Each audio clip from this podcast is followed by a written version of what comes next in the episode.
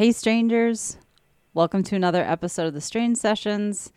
If you're new here, I'm Krista. With me is Kurt. Hi, if guys. you're new to our YouTube channel, you're probably wondering who we are. Yeah. Uh, I guess we should introduce ourselves in in a very brief way. You go first. Uh, so Kurt and I met 16 or 7, 17 years ago. Dang. I know, in our um, paranormal investigation group, and we became good friends, and our love of all things strange turned into a podcast, and we're in the very end of season seven now. Yeah. The we very end thought of season seven. Yeah, we thought we thought nobody would ever listen and Nope.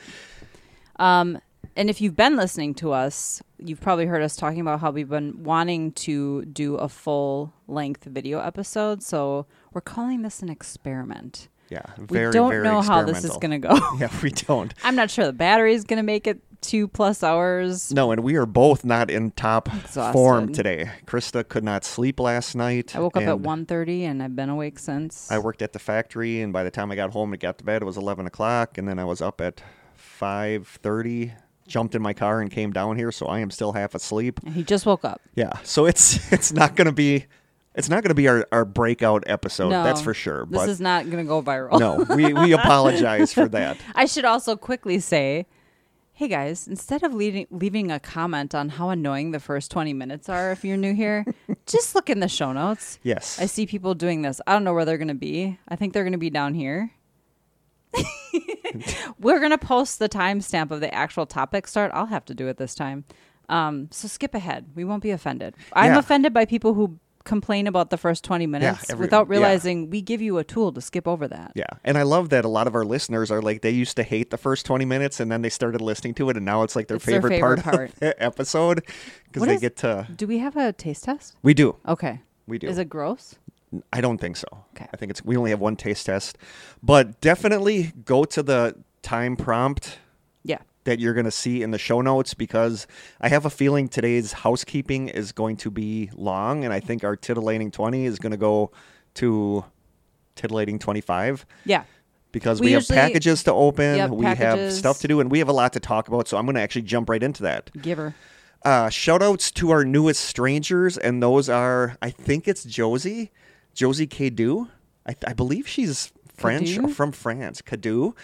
And Kelly Finley, who I believe is from England, which is awesome. Sweet. And my students, Clara and Brenna. I have your caps here, and I will remember to bring them this time. Uh, but I'll make sure this time. a special shout out to Clara because I felt bad because she was one of several people that messaged me after the last episode and were like, "That last story was really scary" with the phone calls." Oh yeah, that was really creepy. Uh, Lo- uh, Logan. Yeah. Logan Oh, Logan messaged me. She said she was going to, she was listening to it in her car and she wanted to call her boyfriend and have her boyfriend walk her to the house from the car because it creeped her out. So yeah. uh, Clara was really Clara creepy. was listening to it in her bedroom and said she didn't know her sister had come in the bedroom, and poor Clara Oh was so freaked. So Clara, sorry, sorry, it was so scary. But that got me thinking. Like last night, I was thinking about this, and I think next season, what I want to do is at the beginning of the episodes, I'm going to have a creep factor rating Oh, I like that. where today's episode is going to be probably out of five, 1.5 because Yeah, it's, it's not, not that creepy, creepy. But there are some creepier stories at the end because I have some Reddit stories. Oh, nice. Because I did have a whole second story that I was going to use in a previous episode, but pulled out of that episode, and I'm pulling it out of this episode too. Because I want to do that story justice, and I think if we were to have a Christmas episode, that's maybe where I do that that story. I don't see it happening. No, I don't see it happening either. But uh, so I do like the creep factor because it gives them an idea. Like last episode would have probably been five because you actually get to listen to the creepy phone calls. Oh, yeah. So I think next That season, took it to the next level. next season we're going to. I'm going at the beginning of the episodes. I will say a rating of how creepy that episode will Well, be, just so you guys know. Because Hopefully that'll remind us to say if it's not suitable for strangelings. yes, yeah, This one I think is suitable for strangelings. I think. I mean, there's nothing overly gruesome or no, no, no, no. This one is perfectly suitable for them, and this one will probably be boring for strangelings because there's nothing like yeah. paranormal.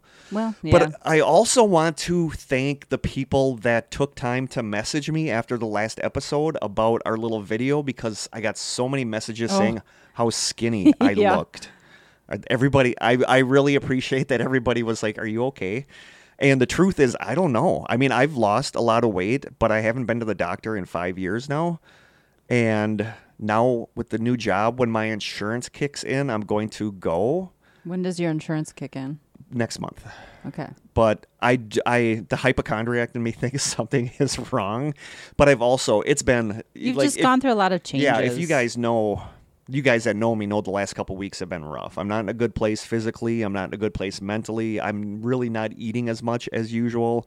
And another thing I want to do when I get my insurance is talk to like a counselor and maybe I fought this for the longest time, but look into medication for depression slash anxiety because it's getting bad. So I just really appreciate all the people that cared enough to see if I was okay. Because even when I saw the video, I was like, "Holy crap!" I'm like, I got skinny, you know. So I wish I could say that. So so I um I I doubt that it's medical. Like there's something physiologically wrong with you, like medically. Like I'm pretty sure you don't have cancer, but I mean, mental health is something that Yes. absolutely needs because to be it's taken care of bad. and Like I've never had like bouts of just random crying when Yeah. I'm driving. So I got to get I got to look into doing something.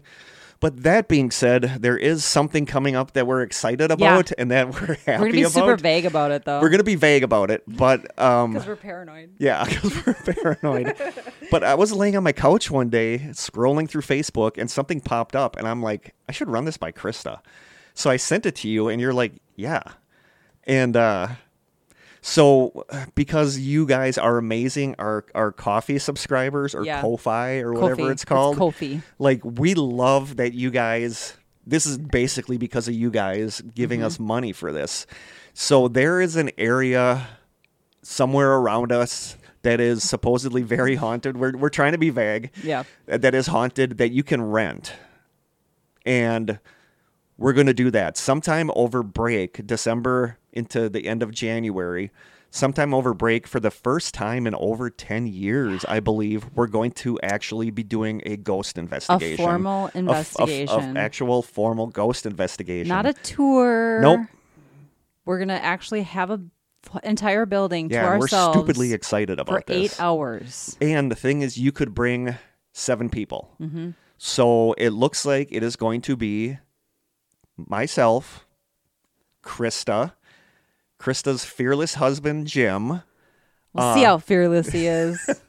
Mark and Rhonda, who were here just recently for the JFK Prep uh, and St. Nazianz episodes. and it's not. That's not what we're investigating, by the way. No, that is not what we're investigating.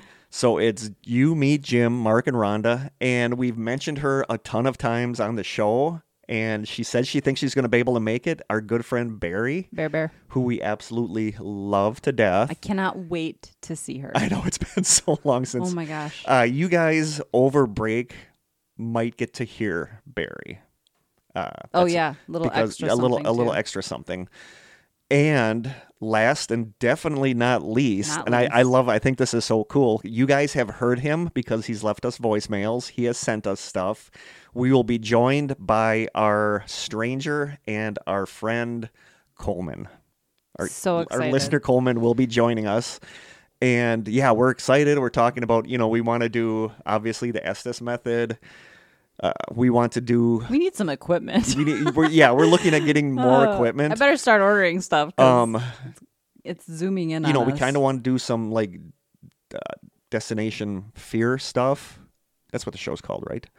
Um, well, it's called Project Fear now. Okay. On YouTube. Where you know, like the majority of us will be on, on one of the levels doing an EVP circle, but two people will be going solo to different floors to investigate. So we have all sorts of stuff that we want to do, and I'm we're just ordering an Ovilus. they're Very expensive. excited about they're that. expensive. I'm going to use the podcast money because I we have another potential investigation. Um, I don't want to say where that one is either. we'll tell you. Oh, yeah, that's yeah, right. Yeah, Yeah. it'll probably be um, next year sometime. We'll yeah. see. So we want to get back into investigating, and but we I've- can use it for the podcast. That's the thing is that we'll do shortly after the season finale, which is our next episode, doesn't necessarily mean it's the last episode, but it's a season finale. Yeah. Shortly after that, I'm going to release, like I do every year, the poll in The Strangers where they get to pick what the Oh. first episode's topic will be for next season. And then I believe the second episode will be about our investigation. Cool.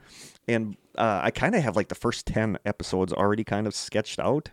But Blaine is going to be joining us, I believe. I would love to get Tobias here. Yes. You that know, would be uh. Brittany Zahn wants to come on because she Yep. hasn't been on. Uh, Devin wants to come back. So we're trying to get, and Aaron and I want to do another road trip where we we record it. Like I want to do Whitewater though. Yes. Yeah. yeah. Oh, I, I definitely want to do Whitewater. So Mm-hmm. we're we're planning stuff out for next season. I think we're gonna try to do video all next season too. I think so. Uh, I Including got the side sessions, I like got everything. Oh wow, really? I know. I got to try to get away from reading. This one today is a lot of reading. So you guys that are watching us on YouTube will be watching me read and watching Krista probably fall see- asleep.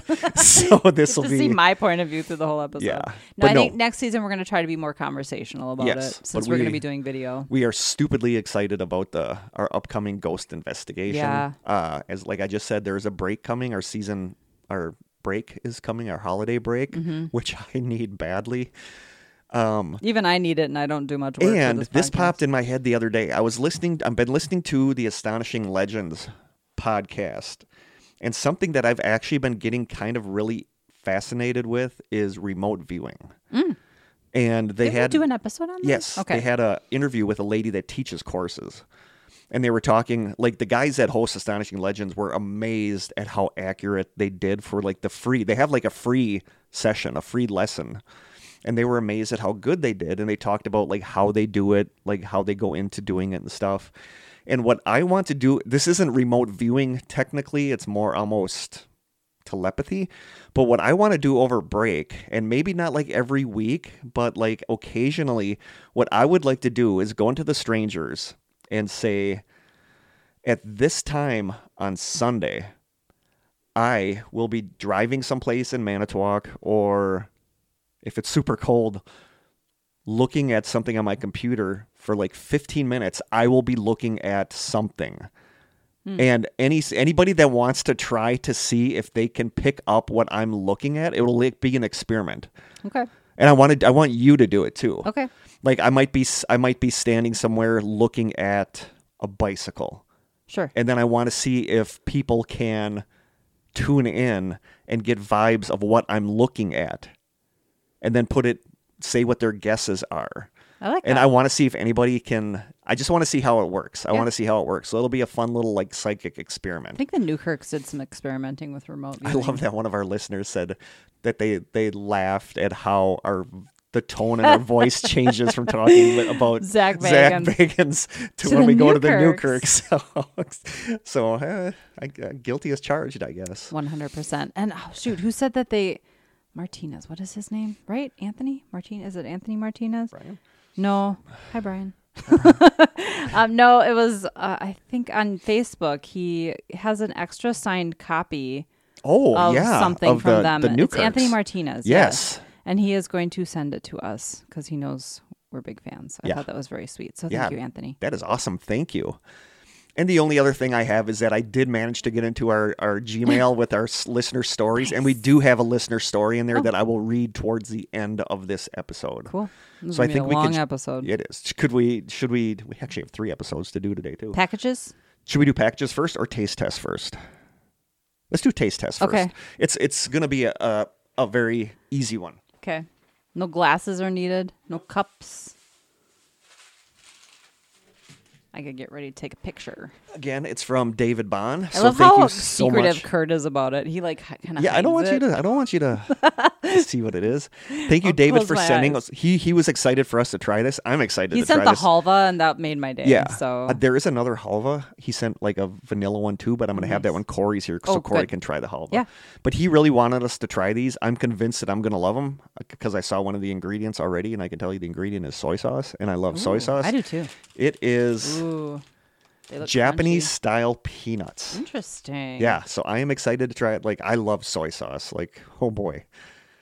I do too. Ah. Anytime we order Chinese, I have to. I always have to add soy Yeah. sauce to it. Okay, So it is Japanese style peanuts. I think they're going to be good. can struggle with this. There's usually like a little notch. Of course, Not this time. I do have a scary taste test at home, but I think I'm gonna save that for when Corey is here Yeah. because Corey's generally pretty brave about that. Yeah. But yeah, Stuff that Corey makes us will want to be- puke. Corey's like, eh. Yeah. I like he will it. be joining us. It's kind of tradition now that he joins us for the f- season finale and the potential Christmas the episode. alleged Christmas. the alleged episode. Christmas episode. They don't smell very soy saucy. Whoa. I did see that was one of the ingredients, though. Soy saucy. I gotta take a picture. I'll be honest, some of this probably doesn't translate very well to video. Neither do we. That's very true. It'll be nice when we're recording our investigation because you will probably be able to hear. You'll probably be able to hear in real time, like the disappointment when Coleman realizes we're just a couple of schlubs. Oh, 100%. These are the people. So these are Kurt and Krista. Okay, ready? I am ready. Oh Whoa. I wasn't expecting it to be so crunchy. no, they're It's- good. It's yeah, they're delicious. Are they like fried? They, they taste fried. Because the outside is like way crunchier and the Yeah. inside is like softer. Sorry, this is just so annoying. Oh, that's got, that's got like a little kick to it, or is that just me? Hmm. I don't taste spice. Oh, I get a little They're bit really of good, spice. They are really good. Um, I would give that an eight out of ten. I'm giving it a nine. It's not very soy saucy. No, soy saucy. but they're really good. Mm-hmm. They are really good. People my- hate it when we chew into the microphone. I know, but I'm trying not to chew because with my teeth, I don't want my teeth to break. Yeah, that'd so be bad. I'm gonna suck on mine for a while. Do we have? that was our only taste test. That was Okay. our only taste test. We have some saved for next week. I'm Uh, almost done, I swear. That's gonna be really loud into the microphone. I'd be so annoyed if I were them. Should we open that? This that's this is the one Jeremy? that Easton that uh, that I'm so Easton. Easton we he put another print in there. Use your us. words. Yeah. words are hard. like hard. I said, today is not going to be. If this is your first time listening, we're probably Sorry. we're probably usually better than this. we are both. Oh, uh, well, you usually just don't have to watch us. yeah. So maybe that makes it more entertaining. We talked about Easton in the last episode, though. Did you see how I opened that? That was perfect. Lickety split. I'm impressed. Okay. I'm excited. So we have a sticker Yay! or something. A decal? A sticker? What does it say? Moth Boys. Moth Boys. It's a comedy podcast on cryptids, conspiracies, and the unknown. Ooh. Oh, that's from Easton. From Easton. Checked out the show after getting the gift order for you guys. Love your format and choice on topics. Keep it up. Thank, you so you. much, Oh, Easton. let me see that. That is What cool. it? Oh, sweet. That's cool. Thank I don't you, know how Easton. well you're gonna be able to see that. That's creepy, actually. that is. I wouldn't want to see that. It's like half in shadow. Okay, ready? Ready? If I can do this without. Mm, this is Yeah, don't scary. tear it. The pressure is real. Oh my god. Okay. Whoa. oh no, it's like stuck. There's so many jokes in there. Okay, yeah. Do you want to pull? The, oh, there we go. Got it. Teamwork makes the dream work. There's more in there. Okay, oh, hold on. stickers. More stickers? We love stickers. A note from your gift giver. Merry Christmas from Jeremy R. Thank, you, Jeremy R. We've gotten so many things from him. This is very cool. Okay, we got Mothman, Mothman. Um, Moth Boys again. Oh, that's the podcast. Yeah. That's really cool. I'll have to check that out. Is that his podcast? I Like don't Easton's know. I don't know. That's a cool name, by the way. It is. Easton. All right, let's check this out. Oh, there's two things. Oh my gosh. Okay, let's look at it first. The Mothman. Ugh, That is cool. that is so cool. Oh my gosh. That's gonna look perfect. Okay, I gotta get this stuff framed. Here, do you want to hold the bottom? Sorry. this is so terrible. Thank you. Much better. the Mothman, colors West are Virginia. So cool. Yeah. Yep. Yep. Yep. I love it. That's amazing. Wow. Ooh. That is aw- Kentucky. Goblins. These are awesome. So this is straight out of uh the uh Hellier. Well, it's Right? all, and the episode we did about the Oh, what was the name of the town? The colors of these are incredible. Well, Hopkinsville Goblins. Remember where they would do the backflip after getting Oh shot? they would yeah, do the that's backflip. right. These are so cool. I love this so much. Thank you so much. Look at all like the little eyes in the trees and stuff. I know. I'll have to figure out a way to take a picture of these. But yeah, we got to start framing stuff. Thank you so much, Jeremy, and thank you so much, Easton. Well, Jim and I are going to renovate this room. And we have that one. Isn't that for next week? No, uh, no. The this one is for next Oh, week. Oh, okay. Is this also from Jeremy? Yes. Jeremy. Thank My you, Jeremy. goodness. Thank you, Easton. Those are awesome. I'm gonna struggle with this one. I can just tell. Those prints are so cool. They are amazing. He's very talented. He has a um, Instagram. I wish I had some kind of talent. What about podcasting? Yeah, that's questionable. questionable at best. well, you're you're way better at it than I am. I can't believe we're over 250,000 downloads. That's a quarter of a million downloads. That's only for the s- last, two, two, years. years. We've been doing this since what 2017. Yeah. So if we had all of that data, I think we'd be a little terrified, honestly. You gotta This is know- cute. This is cute. I will let you unwrap that. Okay. We're The note says we're in a "Merry tight Christmas" space. from Jeremy R. A note from your gift giver. He's the best. So another Etsy purchase. Yes. We're also hoping to rearrange a little so that we aren't. Yeah. Well, I think we're gonna have to be sitting directly next to each other, but it's just very it's just it's weird. intimate. Very I cramped. would say intimate. So I wonder who the creator is of this. Like, I'd like to. It's get an Etsy. It's from Etsy. Does it say who the Um, artist is? Oh my gosh! Oh, is this Easton? Is this Well, Easton? is that the one you just grabbed? I don't know. Oh my goodness! oh, oh my gosh! Swinkies. This might be okay. Swinkies. Look at this. what is that? Adorable. It is a little Mothman holding like a little plushy Yeti Oh my god, that is so, and a Bigfoot. And what do you think that is? Loch Ness monster. Loch Ness monster. Oh my god! This is so cute. That is adorable. Choking on my Japanese well peanut. think? They- Probably not really well. This is so we'll cute. take a really good picture of that. This is so cute. I want Jeremy. this. This is so That's cute. Adorable. I gotta take a picture of that.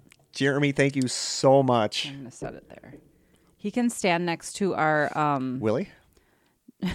no our why is everything funny to me to say our our tired. Phoenix our Phoenix Lights? Nightcrawler. Nightcrawler, Fresno Nightcrawler. Fresno Nightcrawler. oh my god! like I am not firing for a second. charades.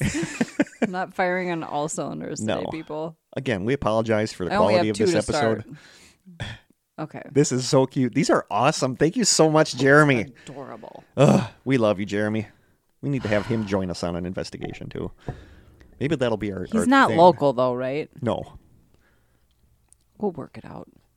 well, once Okay. once that once that big bucks podcast money starts coming in, we'll fly this him video's what's gonna spark it here. all. This will. This is yeah. They'll pay us to never release another video. yeah. Here's a million YouTube will dollars. be like, here's a million dollars. Shut up. Do. Thank you so much, Jeremy God. and Easton. we did have a comment on either Podbean or Spotify where somebody was like, 20 minutes of unfunny banter. For F's sakes, just get to the topic. And I was like, eh. That's how we ah. roll. that is how we roll. again, check the show notes, people. Check the show notes. That is why we say at the beginning of every episode. What we time are we looking anything? at? Oh, I can actually Oh, look. 29 minutes. I told you it was going to be a longie. Well, this is with the unedited portion at the beginning, though. So I think we're probably. The unedited portion was us waving at the camera. We complained a little bit Yeah, about stuff. Should we jump in? I think we should jump in.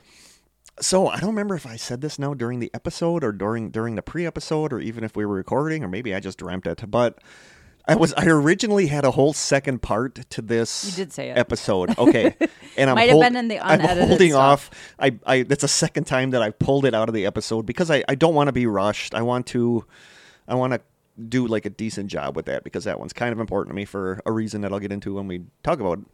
But so we're only going to be talking today about the disappearance and death of Aaron Hedges.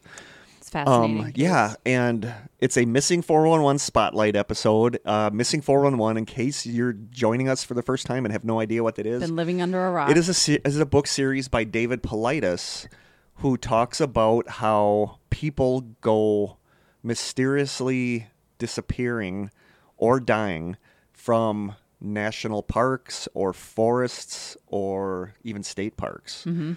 And there's a lot of really weird missing 411 stories where they're walking together, they turn around, the person's gone, and they're never seen again. Uh, Paulides never really comes out and says what he thinks is causing this. Mm, that's true. He is a Bigfoot researcher, so some people speculate that he believes it's a Bigfoot thing. Some Mm-hmm. people believe it's a alien thing. Some people believe it's a portal thing. But we, a lot of listeners find us because of the missing, Missing 411 411, stuff, yeah. which is cool. So we're doing missing 411 spotlights now, where we look at one or two of the the stories and try to dissect them and see what we think. And this story fascinated me the first time that I saw this on the documentary by David Paulides called "Missing 411: The Hunted." And you too, you were like, "Wow, Loved it. this is this is like one the of the whole most." documentary is great, but Yeah. this was the story that stuck with me the most. I watched like people didn't like the first missing know that I saw and it. I watched it and it wasn't as good as the second one. The What Hunt- isn't as good about it? I don't know. I don't remember, but I was like, no, I like the second one Hmm. better because he touches on the first one was a lot of children disappearing. And the, the the hunted one talks about hunters Hmm. Yeah. like disappearing. We talked this season about I can't think of what his name was now, but like the older guy that Yeah. went out hunting in the woods and there was that weird sound that they heard and then he was Isn't just that in this documentary too? It was like yes, the first it was story. also in this documentary. Okay. But I just remember being fascinated by this story, and I wanted to do it. So then, looking into it, you find out a lot more stuff. So now it's like, Not more than what was in the Oh, documentary. yeah. Okay. And I'm I'm not uh, going to the missing four one one subreddit is rough because it is half people who really believe David Paulides, like Yep. the paranormal stuff, and then the other half hate David Paulides. Yeah. So they, it's just a, like every single thread devolves into arguing about whether or not David Paulides is on the up He's and up. just using the stories to make money. Which, uh, even if he is, it's bringing A spotlight to a spotlight to yeah. some of these missing people and i don't understand the the, Why is that a the hatred thing? i don't understand Yeah. yeah. like i just don't get it so we're not here to say whether or not he's on the up and up or whatever we're just here to say what we found and to look at these stories and we just find them endlessly fascinating. Yeah. So here is a really quick summary. Uh, somebody wrote about on Reddit just to give you an idea of what this case is about. A redditor writes, "quote Just rented and watched the newest missing doc. The Aaron Hedges case is one of the strangest disappearances. He was hunting with two others, went to go to a cache to get supplies. He was supposed to make a sharp turn but ended up going straight, missing for two days. The last marked location was the wrong direction from where he was supposed to go.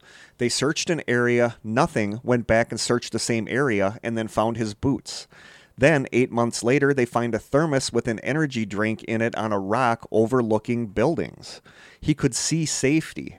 Then the family finds his backpack with his gun in it along with food, and his bow is next to it. Then the next spring on a dude ranch, they find his skull. WTF? What happened to him? Why did he leave his stuff behind? It's so very bizarre to think you can just vanish and no one will know what happened to you. So that is a very brief summary of the case, just to give you an idea of what this is about. And it's weird. It is weird when when you watch the documentary and they show like the rock with the thermos on it Mm-hmm. and like how close he was to the ranch. Where people are living. Yeah. It's not like an abandoned property. No. There were people living Nope. there. So the majority of all of this comes from four or five different sources. One of them is a MontanaPioneer.com article from October 3rd, 2015, called Missing in the Crazies The Mysterious Disappearance of Aaron Hedges. It also comes from David, Pol- David Paulides' book, Missing 411 Hunters, and his documentary called Missing 411 The Hunted. It comes also from a YouTube video called The Hunter Who Vanished in the Crazies, the Aaron Hedges story by user The Missing Enigma. Very good, very, very good uh, video. I recommend if you're into this, check out that video. And a lot of it comes from a Reddit user named The Old Unknown. And he posted all these things about it, and his account is deleted. So I don't know what happened there. So those are the sources that mm-hmm. most of this comes from. Again, we're well aware that everything on Reddit needs to be taken with a grain of salt. yeah, it does. but there's some interesting nuggets Yeah. to be found there. But the majority of what I'm going to be reading right now, and it's rather long, a lot of this comes from the MontanaPioneer.com article. So are you ready? I'm ready. The rugged and unforgiving Crazy Mountains have always held their share of secrets. Since last autumn, the Crazies have held a new mystery, one filled with both frustration and sadness. Aaron Joseph Hedges, a 38 year old, well regarded hunter from Bozeman, was last heard from on September 7th, 2014, and to this day he has not been found. Spoiler, he gets found. Even after the You discovery. did just mention his skull. Yes, even even after the discovery of his bow and backpack in mid-June briefly offered hope, the case remains open as law enforcement officials attempt to find answers to a riddle that may never be solved. It's gone cold, says Sweetgrass County Sheriff's Lieutenant Alan Ronberg, who was involved in the original 12-day search for Hedges. He is the one that I think David Paulides talks to Throughout in- the yeah, video. throughout the video. Ronberg says, with the leads that we had, all of the interviews we have done, there are no new leads. From all of the theories that have been brought up and been pursued, we just don't have the answer yet. Corporal Greg Todd, who heads up Park County Search and Rescue, is unable to draw any firm conclusions. I can't, he said. It's the million dollar mystery we have right now. We have just so many unanswered questions that it doesn't really give us much of a direction. In September of that year, 2014, Hodges and two friends headed into the crazy mountains to hunt elk. The mystery began when Hedges became separated from the two friends. Ronberg points out, quote, archery hunting is not really a group effort. I think he went off and was going to do his own thing, which I get, you know. I totally get it. I loved how throughout this you they plotted out on the map where everything Yes. was. That made it really Yes. helpful. Yes, that made it so helpful as opposed to like me describing where stuff Mm-hmm. You know, like it would be cool if we got to the point with our videos where we could overlay a picture or like a map of what we're talking about, but we're 10 Mm-hmm. Goals, seasons away people. from that Goals. from that sort of sophistication. According to Ten. Dave Maybe five. maybe five. According to Dave Paulides' book, what happened was that the three of them had two horses and a mule there to help them carry supplies and stuff. I have heard like conflicting reports. I heard one horse and a mule. I heard two horses. I heard two horses and a mule. But either way, they had at least a horse there to something to help carry stuff. And at some point, the, Well, okay. So David actually spoke to the people who were involved, and mm-hmm. his documentary said there were two horses and a mule. Okay. So I would take that as fact okay, but then somebody than. said one of the reports said it was a one horse and a mule. So but where did they get that report? I don't know. It was like the official report. So it's some it's they had some sort of pack animal there Yes. with them, at least one sort of pack animal. Uh, at some point, the mule or horse became spooked and took off with Hodges' supplies still on it. Hodges picked up any items that dropped off of it, but he knew that he needed more supplies, like a sleeping bag and stuff, so he decided to head out to a nearby cache where they had hunted a previous year, and he left some items hidden. And I didn't know that that was a thing that hunters do, that, like, if you're gonna be I think in coming back- remote areas like yeah, that. but it's it's like cool to think about that Yeah. that you have a stash of supplies there. it also tells you how experienced and prepared they were. Yeah, which People probably don't do that around here. no. Like if you and I ever go out like Bigfoot We're hunting, screwed. we're gonna have to like yeah, they're gonna come upon my skull. I like, might have a five years. flashlight. I don't know. yeah. So a bag of so Japanese peanuts. that's where Hodges. That's why he left was to go to the nearby cache because he needed a sleeping bag. He wanted to go get his stuff that he had stored away there at the other hunting uh, camp or whatever they had. And then Hedges reportedly radioed his friends after a bit to let them know he had missed a turnoff back to their camp. His plan now was to seek shelter near the Sunlight Lake area. They apparently had a hunting camp the previous year, and uh, Todd said, and Todd was the, I believe he was the, um, the guy that heads up the search and rescue for the park. So Todd said they apparently had a hunting camp that previous year, and it was our understanding that he was headed to that cache. Ronberg says, quote, the original plan was that he was going to go up to that cache to get a sleeping bag and some other stuff and then come back. He radioed them that he had missed the turnoff and they told him he needed to come back up the trail and come back into camp. That was the last time they heard from him. Hmm. While the hunters became separated on Sunday, Hedges wasn't reported missing until his wife Christine notified the Sweetgrass County Sheriff's Office on Wednesday, September 10th. So the hunt they became separated on Sunday and nothing really happened until Wednesday when his wife notified yeah. them. When were they expecting to be back? I believe like already Monday maybe? Like yeah. Monday or maybe no, I believe it was Wednesday that they were oh. planning on leaving for sure. Okay. Park County Sheriff Scott Hamilton says, quote, It was my understanding that she had received a call from one or both of the guys who were with her husband. She's the one who contacted Sweetgrass County, and they are the ones who referred it to us.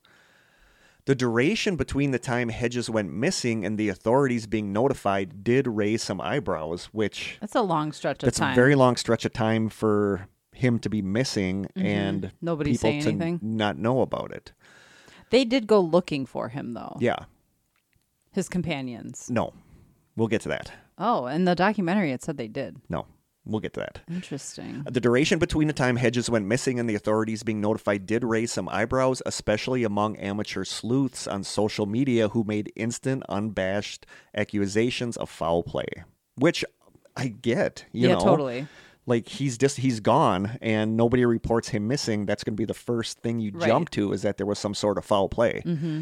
Even Ronberg, an experienced bow hunter, did concede that the time lapse seemed mighty peculiar. He said, quote, to me, that just seems too long to report somebody missing. I can understand if your buddy's missing, you can go out and look for him for a day, but after that, you're going to need more help. I might have waited a day. He might have killed something and it might have taken him a while to get it back to camp. So I'll go look for him the next day, see if he needs help getting stuff out. If I can't find him by the end of that day, I'm getting the hell out of there and asking for help. Well, especially since they had radios, so they had a way to be yes. in contact. Yes. If you didn't hear from him yes. for that long, yeah. something's wrong. Yep, and a cell phone. They had cell phones. I mean, did they have reception out there though? It's pretty. Yeah, that I'm not 100 percent sure. Uh, Todd goes on to say, I can't speculate or second guess. I've been doing search and rescue for a while now, and people all react differently. In the situation at hand, I can't speculate on their thought process. Hamilton adds, quote, the remoteness of the area, the lack of cell coverage, there was no way to communicate out unless they all came out of the area. Or had radios. Oh, communicate. They did have out. they did have radios though. They mean communicate they did out. Have, they did have they did have ways to radio each other. But people outside of their group, yes. probably not. Yep. Whatever the reason for the time lapse before Hedges' disappearance was reported, it did have its consequences. Hamilton says, quote, by the time we were notified and were able to spin up, the weather had hit. So we're dealing with two feet of snow now in the mountains. Well, there had been a storm right off the get too, right? No. See, that's what the documentary yeah, said. there's a lot of different. There's a What lot of hey? there's a lot of discrepancies coming Sus. up. There's a lot of sus discrepancies. Uh, but this is a missing 411 trademark is that when somebody goes disappearing and people A come in to search for them, there's Yeah. always some sort of weather event that Mhm. happens that like hinders any sort of search or, or rescue. Yeah.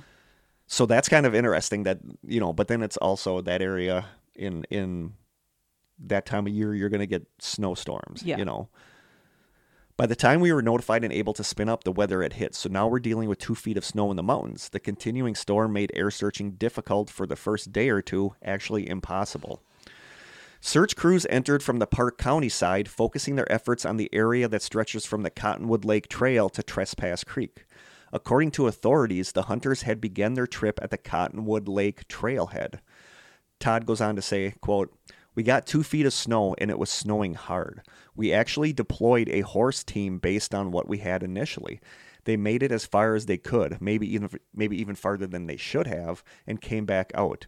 It was snowing hard and the temperature dropped 35 degrees. It was tough, very cold, very wet, probably in the teens if I remember correctly. The horse team got back well after dark, but we didn't search in the darkness in the snow because that's not safe. The horse team was our initial response, but we also had dog teams and foot teams the next day. The effort, according to Park and Sweetgrass counties, quote, exhaustively searched the crazy mountains west of Wilsall and included 20 dog teams, 7 horse teams, 59 ground searchers, and National Guard and private helicopters equipped with night vision equipments and spotlights. So they had quite the crew out there. They had everything at their Disposal. Yeah, yeah. More resources than you hear in a lot of missing persons stuff that we cover. Yep. And the FBI got involved, right? Did you talk about that? I don't remember if the FBI got involved in this one or not. Uh, because I remember them talking about it in the documentary that it was weird because they don't normally get involved in missing person cases. Yeah. It was right at the beginning. I, I, I was I don't remember what I was listening to. It was a podcast, but they kind Maybe of it was dove one of the other cases. they dove into when the FBI should join a case and when they shouldn't. And I think I think like missing kids for some reason the FBI I think isn't it more if abductions that cross state lines? Yeah. Yeah, that's that's a big one, but I think there was also something in, involving children that hmm. sometimes they can get involved, sometimes they don't. Because I know we talked about another story where the FBI was involved, and it seemed very odd to everyone that they were there. Yeah. Yeah, that was the oh god, what was his name? That boy that disappeared. By September 22nd, officials decided to scale back the search until they received more information. That moment arrived this past summer, which was June 2015, when Roger, oh boy, Roger Beslanowicz, a butcher from Powell, Wyoming, happened happened upon Hedges' belongings on a piece of private property. when Roger, uh, when Roger B., a butcher from Powell, Wyoming, happened upon Hedges' belongings on a piece of private property while visiting relatives at the Anchor Ranch in Sweetgrass County. He says, quote, My son-in-law was going to fix some fences and it was kind of steep, so I dropped him off at the top. It was going to take him a while to get things done with the fence, so I had some time to kill. He told me if I wanted to look at a beautiful view to go onto the top of a ridge above, and I did. After taking in the vista, he decided to take a shortcut through a stand of timber. That's when he spotted an orange hunting vest as well as a backpack and clothing. His initial fear was, quote, I thought a bear got somebody. Because all of a sudden he comes upon this, you know, he's walking through these trees and all of a sudden there's an orange hunting vest, a backpack, and stuff sitting there. My first thought when I saw clothes piled up against a tree, I just knew there was going to be a body there, he said. There is a lot of bear activity where they flip the rocks over to eat the bugs underneath. Ew. I just knew there was going to be a body there, but there wasn't. The inventory found at the scene included a bow, a backpack, socks, shirts, sweatpants, and a vest. The backpack had holes in it, which he assumed were caused by small varmints. I love the word varmints. Wrappers from granola bars, along with other debris, were scattered nearby. Beslanowicz says, quote, I thought some out-of-state hunter got cold and disoriented and wanted to go home but couldn't find his stuff. So I gathered it all up to put it in the backpack to haul it back out. When I was just about done, I saw a piece of paper and found that it was part of a hunting license and it had Aaron Hedges' name on it. Hmm. It, it said Bozeman, Montana. In fact, the gear that had been left among the trees were, in fact, left there by Hedges. And the Maybe. thing is, the thing is, he was, yeah, maybe, he was not that far from possible rescue. Mm-hmm. Beslanowicz says, quote, by the way the crow flies, I'd say it was just a couple of miles away from the main ranch house. According to David Paulides' book, Charlie Rain said that Hodges' items were found on a hillside in a place where Hodges would have been able to easily see their house. A thermos had been found sitting on a rock there, and it was almost like Hodges had or Hedges had been sitting there watching their home, which is weird. Like that that part in the documentary is really It is fascinating where you see the rock with the mm-hmm. thermos on it and it's like he can see the lights from the ranch house from where he is Right. s- sitting there. It doesn't make sense. The book also says that Hedges had a 44 caliber Ruger Redhawk in his backpack, a gun. He could have used it to signal his friends. Mm-hmm. He could have used it if he was like injured, he could have used it to signal the people in the ranch. You know, so there's just so many questions about this. Could it be that being hypothermic and disoriented, Hedges removed layers of clothing and headed off in the wrong Did direction? you talk about the boots yet?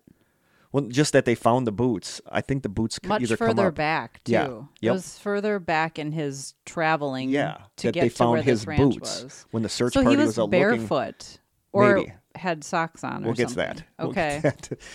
Yeah. And his water bladder was there, Yes. and he had even attempted to make a fire. yep.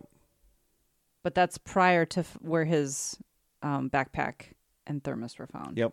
So could it be that being hypothermic disoriented, Hedges remove layers of clothing and headed off in the wrong direction? And that is a thing, like do that. Mm-hmm. paradoxical undressing when you're freezing to death because of the way the body is, the blood Trying is flowing. Yeah, regulate like you end up taking off clothing because you think you're hot, Mm-hmm. which is weird. Yet, if the hunters began their trip from the Cottonwood Lake trailhood on the trailhood, trailhead on the west side of the mountains, and Hedges was bound for Sunlight Lake to the north, how did he end up so far on the east side of the range? The distance he would have had to cover was perhaps 15 miles, much of it off trail and strenuous. Ronenberg says of the terrain, quote, everything off that trail is just nasty. Rocks, underbrush, slide rock, slip rock. It's tough to get around in when you're off the trail. You don't have to be very far off the trail to get into the rough traveling. With a ruthless storm coming in, the decision to travel east along the sweetgrass drainage would have presented a considerable challenge for even the most experienced outdoorsmen, and Hedges would have and Hedges would have been almost certain to have lost radio contact. I'd be speculating, says Todd, when pushed for a theory. We have a lot of unanswered questions, and until we have some credible information to push us in another direction, it's just an open investigation. So how many miles was he from where his friends were camping to where like these things? I wasn't don't it remember. like eleven miles yeah, or something, it was something like, that. It, was comes really up. far away. Yeah, it comes up a little bit later. I mean, we're going to talk a lot about that.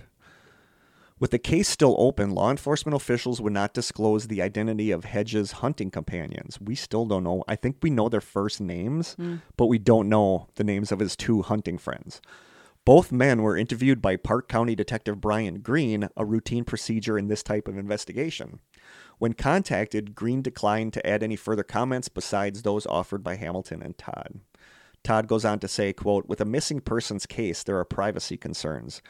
If there are elements of a criminal nature at some point, because we don't know, uh, we just can't take a chance on certain information getting out, which is true. Yeah. While Hamilton said authorities look at have to look at all possibilities, he seemed to indicate that he believed that Hedges most likely died from natural causes.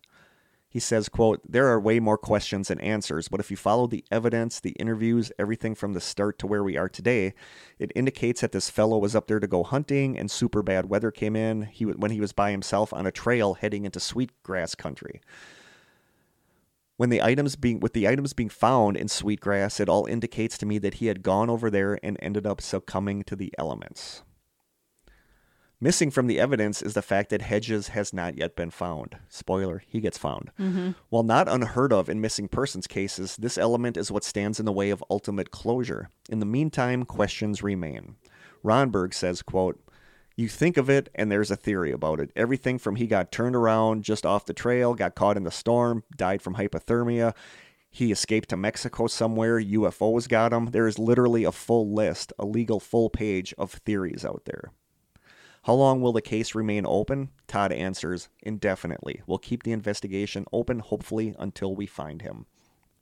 And they did find him from an August 9th, 2016 article from the Great Falls Tribune called, quote, Remains are those of missing hunter. The article says, Human remains found last week in south central Montana are indeed those of 38 year old Bozeman man who went missing during an elk hunt two years ago, Sweetgrass County officials said on Tuesday. Dental records confirmed that the skeletal remains of a rancher found Friday. Wait. Dental records confirmed that the skeletal remains a rancher found Friday west of Melville were those of Aaron Joseph Hedges, Undersheriff Alan Ronberg said. The cause of death is still under investigation, but initial indications are that he died of hypothermia and exposure, Ronberg goes on to say. But they never give an official cause of No. death, right? Nope. Hedges was reported missing in September 2014 when he became separated from a hunting party on the western side of the Crazy Mountains. That fall, searchers found a pair of boots, a water backpack, and a fire spot believed to belong to Hedges on the eastern side of the mountains.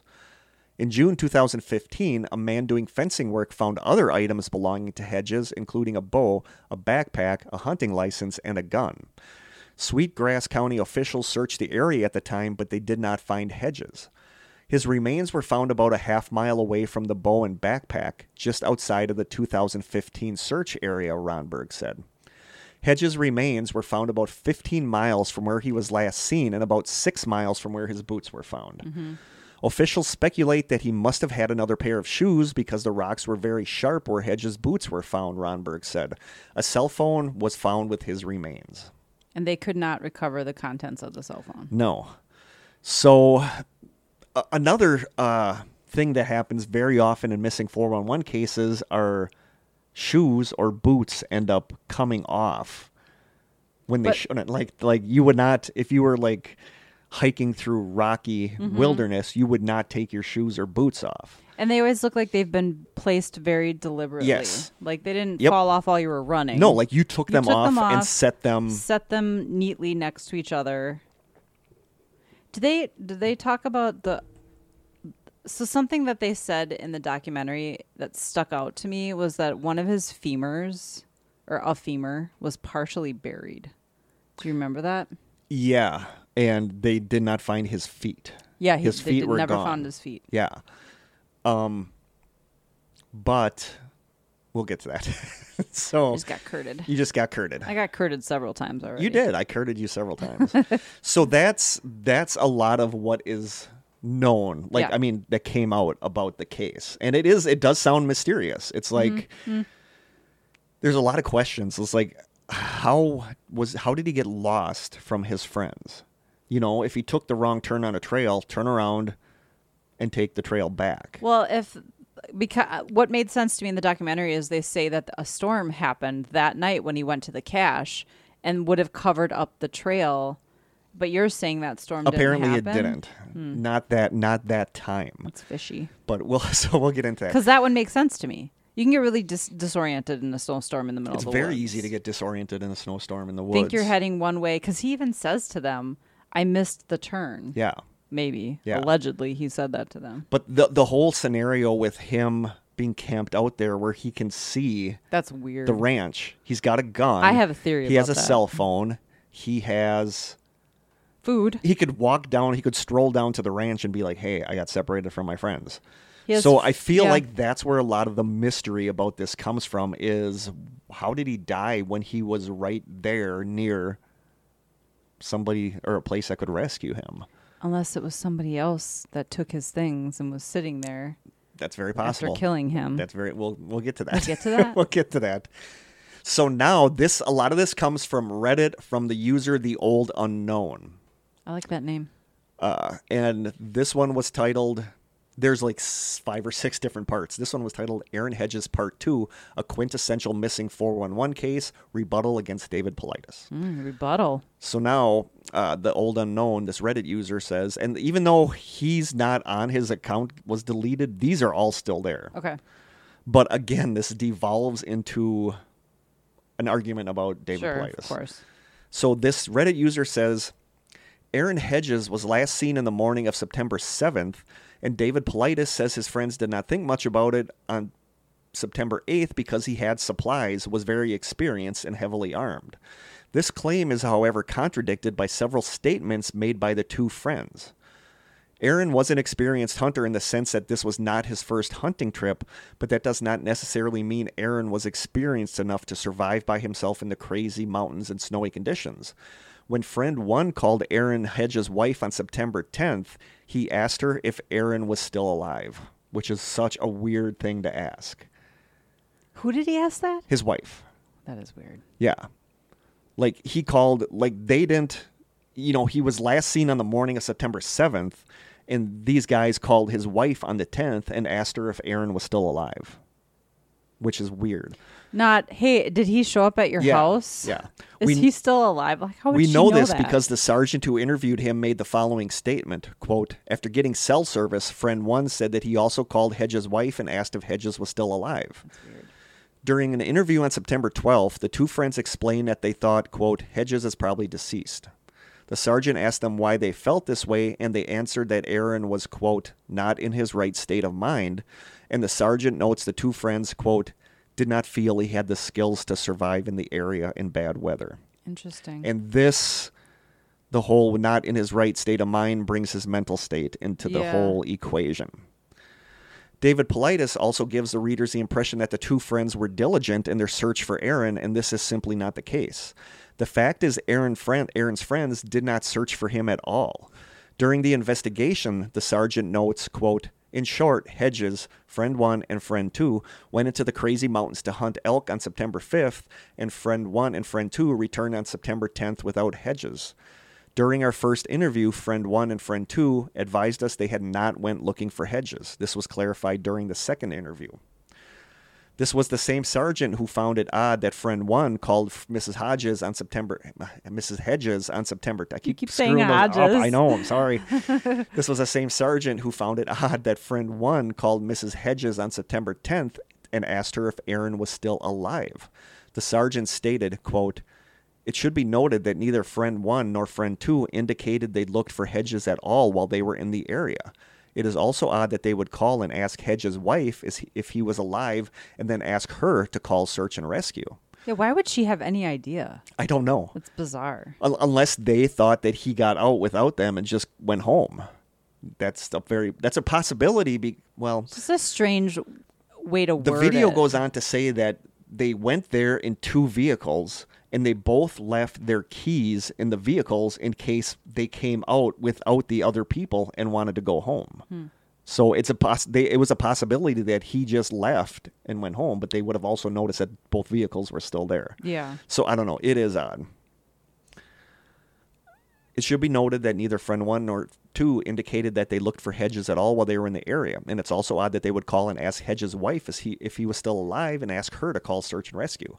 Friend one stated that they did not look for Aaron because they thought Aaron quote may have already gone back out the way they came and be ahead of them. Friend one became emotional at this point and said he felt that they made a mistake. They did try calling Aaron, but there was no reception. A corporal at, talked to the two friends on September 11th, and he told them to stay out of the search area, an instruction his two friends decided to ignore. Friend 1 and Friend 2 went back into the Sunlight Trailhead where they talked to a deputy and a second corporal. The two friends told the deputy and the second corporal that they were going up to Sunlight Lake where they had an old cache, which is the same cache Aaron had left for, to go find on September 7th. The deputy tried to discourage them from going because he did not want them complicating the search effort, and he also said that the weather was bad. But the friends didn't listen, and the two friends spent the night at the Sunlight Lake cache and returned to the trailhead the following morning. Isn't there a point where they can be like, Yeah. No, you can't be yeah, here. Yeah, you would think we'll so. yes. you. Yep. I And a- guess, is it a crime scene at that point? at that point, I don't believe it's a crime scene, but still, like if they That's ask you not to go, yeah, that's super sketchy. In a it's like later- they're trying to mess with. yes. In a later interview, the law enfo- in a later interview with law enforcement, the two hunters stated Aaron had not made it to the Sunlight Lake cache. They probably knew when they got there and it hadn't Uh, been touched, right? But we're gonna get to that. Okay. So they said that Aaron had not made it back to the Sunlight Lake cache, and that was the cache that Aaron was going to in the first place. These are the friends who said that? yes, Okay. to get the sleeping bag and stuff that he lost when his his mule or whatever took off. Hate it when that happens. David Paulides writes, quote, The two friends went out elk hunting and thought they'd see him that night. The friends did kill an elk and brought it back to camp. Well, priorities. Yep. Authorities found an elk carcass to the west of Dead Horse during their search for Aaron Hedges. The elk that was found matched the description of the elk that was killed by the two friends. This does not come up in the book or the documentary, but the elk was killed on private property. A sergeant who interviewed the two hunters noted, quote, At this time, it appears friend one and friend two have been deceptive in their description of where they shot the elk. This may be due to the fact that the elk might have been harvested on private property, mm. which is not good. Like, No. no, to kill an elk on Right. private property. Yeah.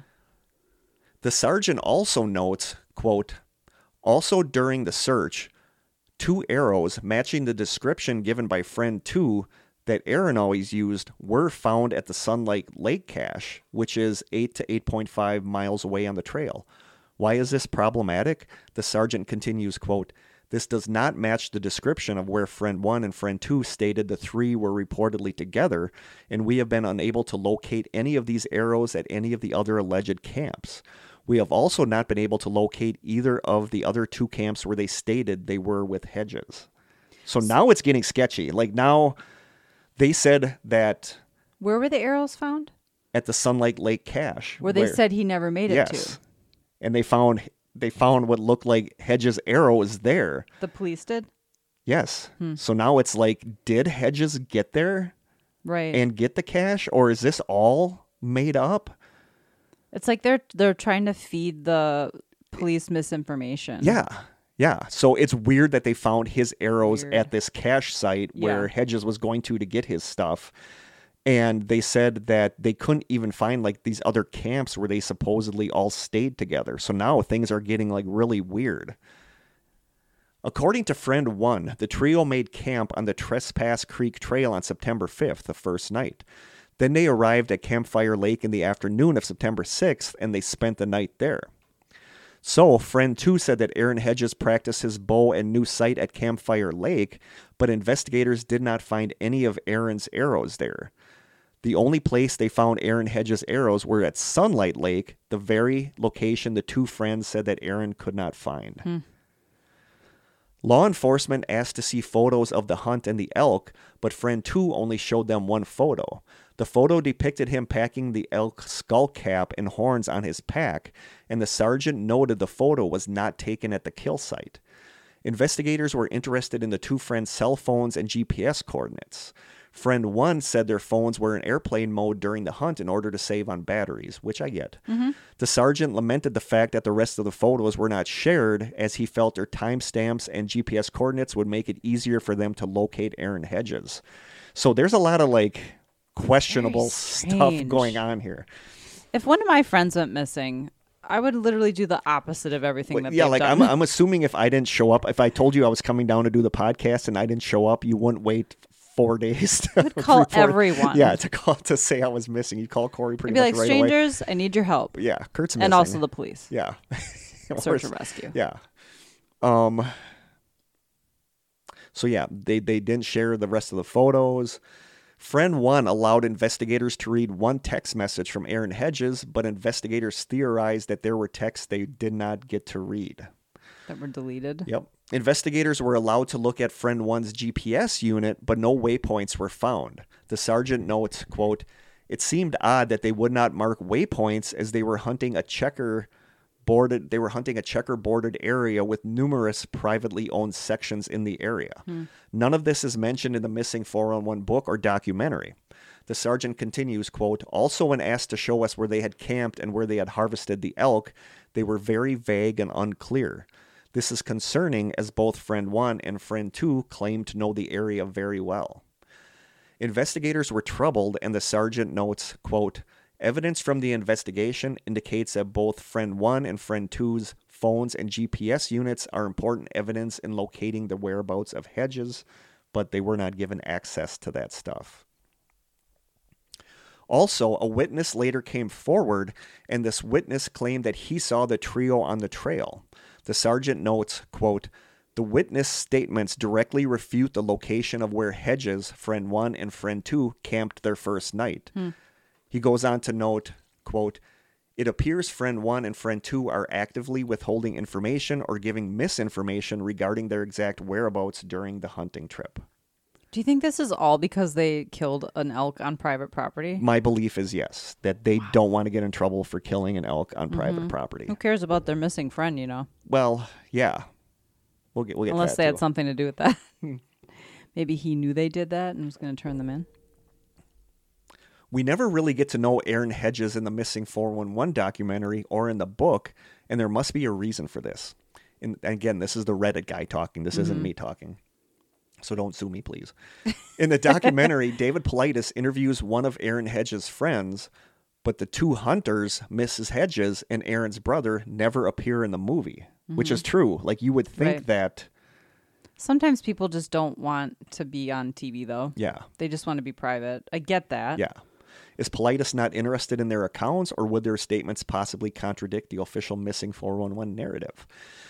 As I have already mentioned, the two friends did not think Aaron Hedges would survive because Aaron was, quote, not in his right state of mind. During the interview, both friends also said that Aaron did not seem to be in good physical condition. In the evening of September 10th, the day the hunting trip ended, the two friends were interviewed by Park County officials, and it is noted that friend one, quote, went on to explain that Hedges had a serious drinking problem and was supposedly taking medication to stop having cravings to drink. It is also noted, friend one, quote, stated that he had known Hedges for 10 years and thought that Hedges was screwing up at home by drinking too much.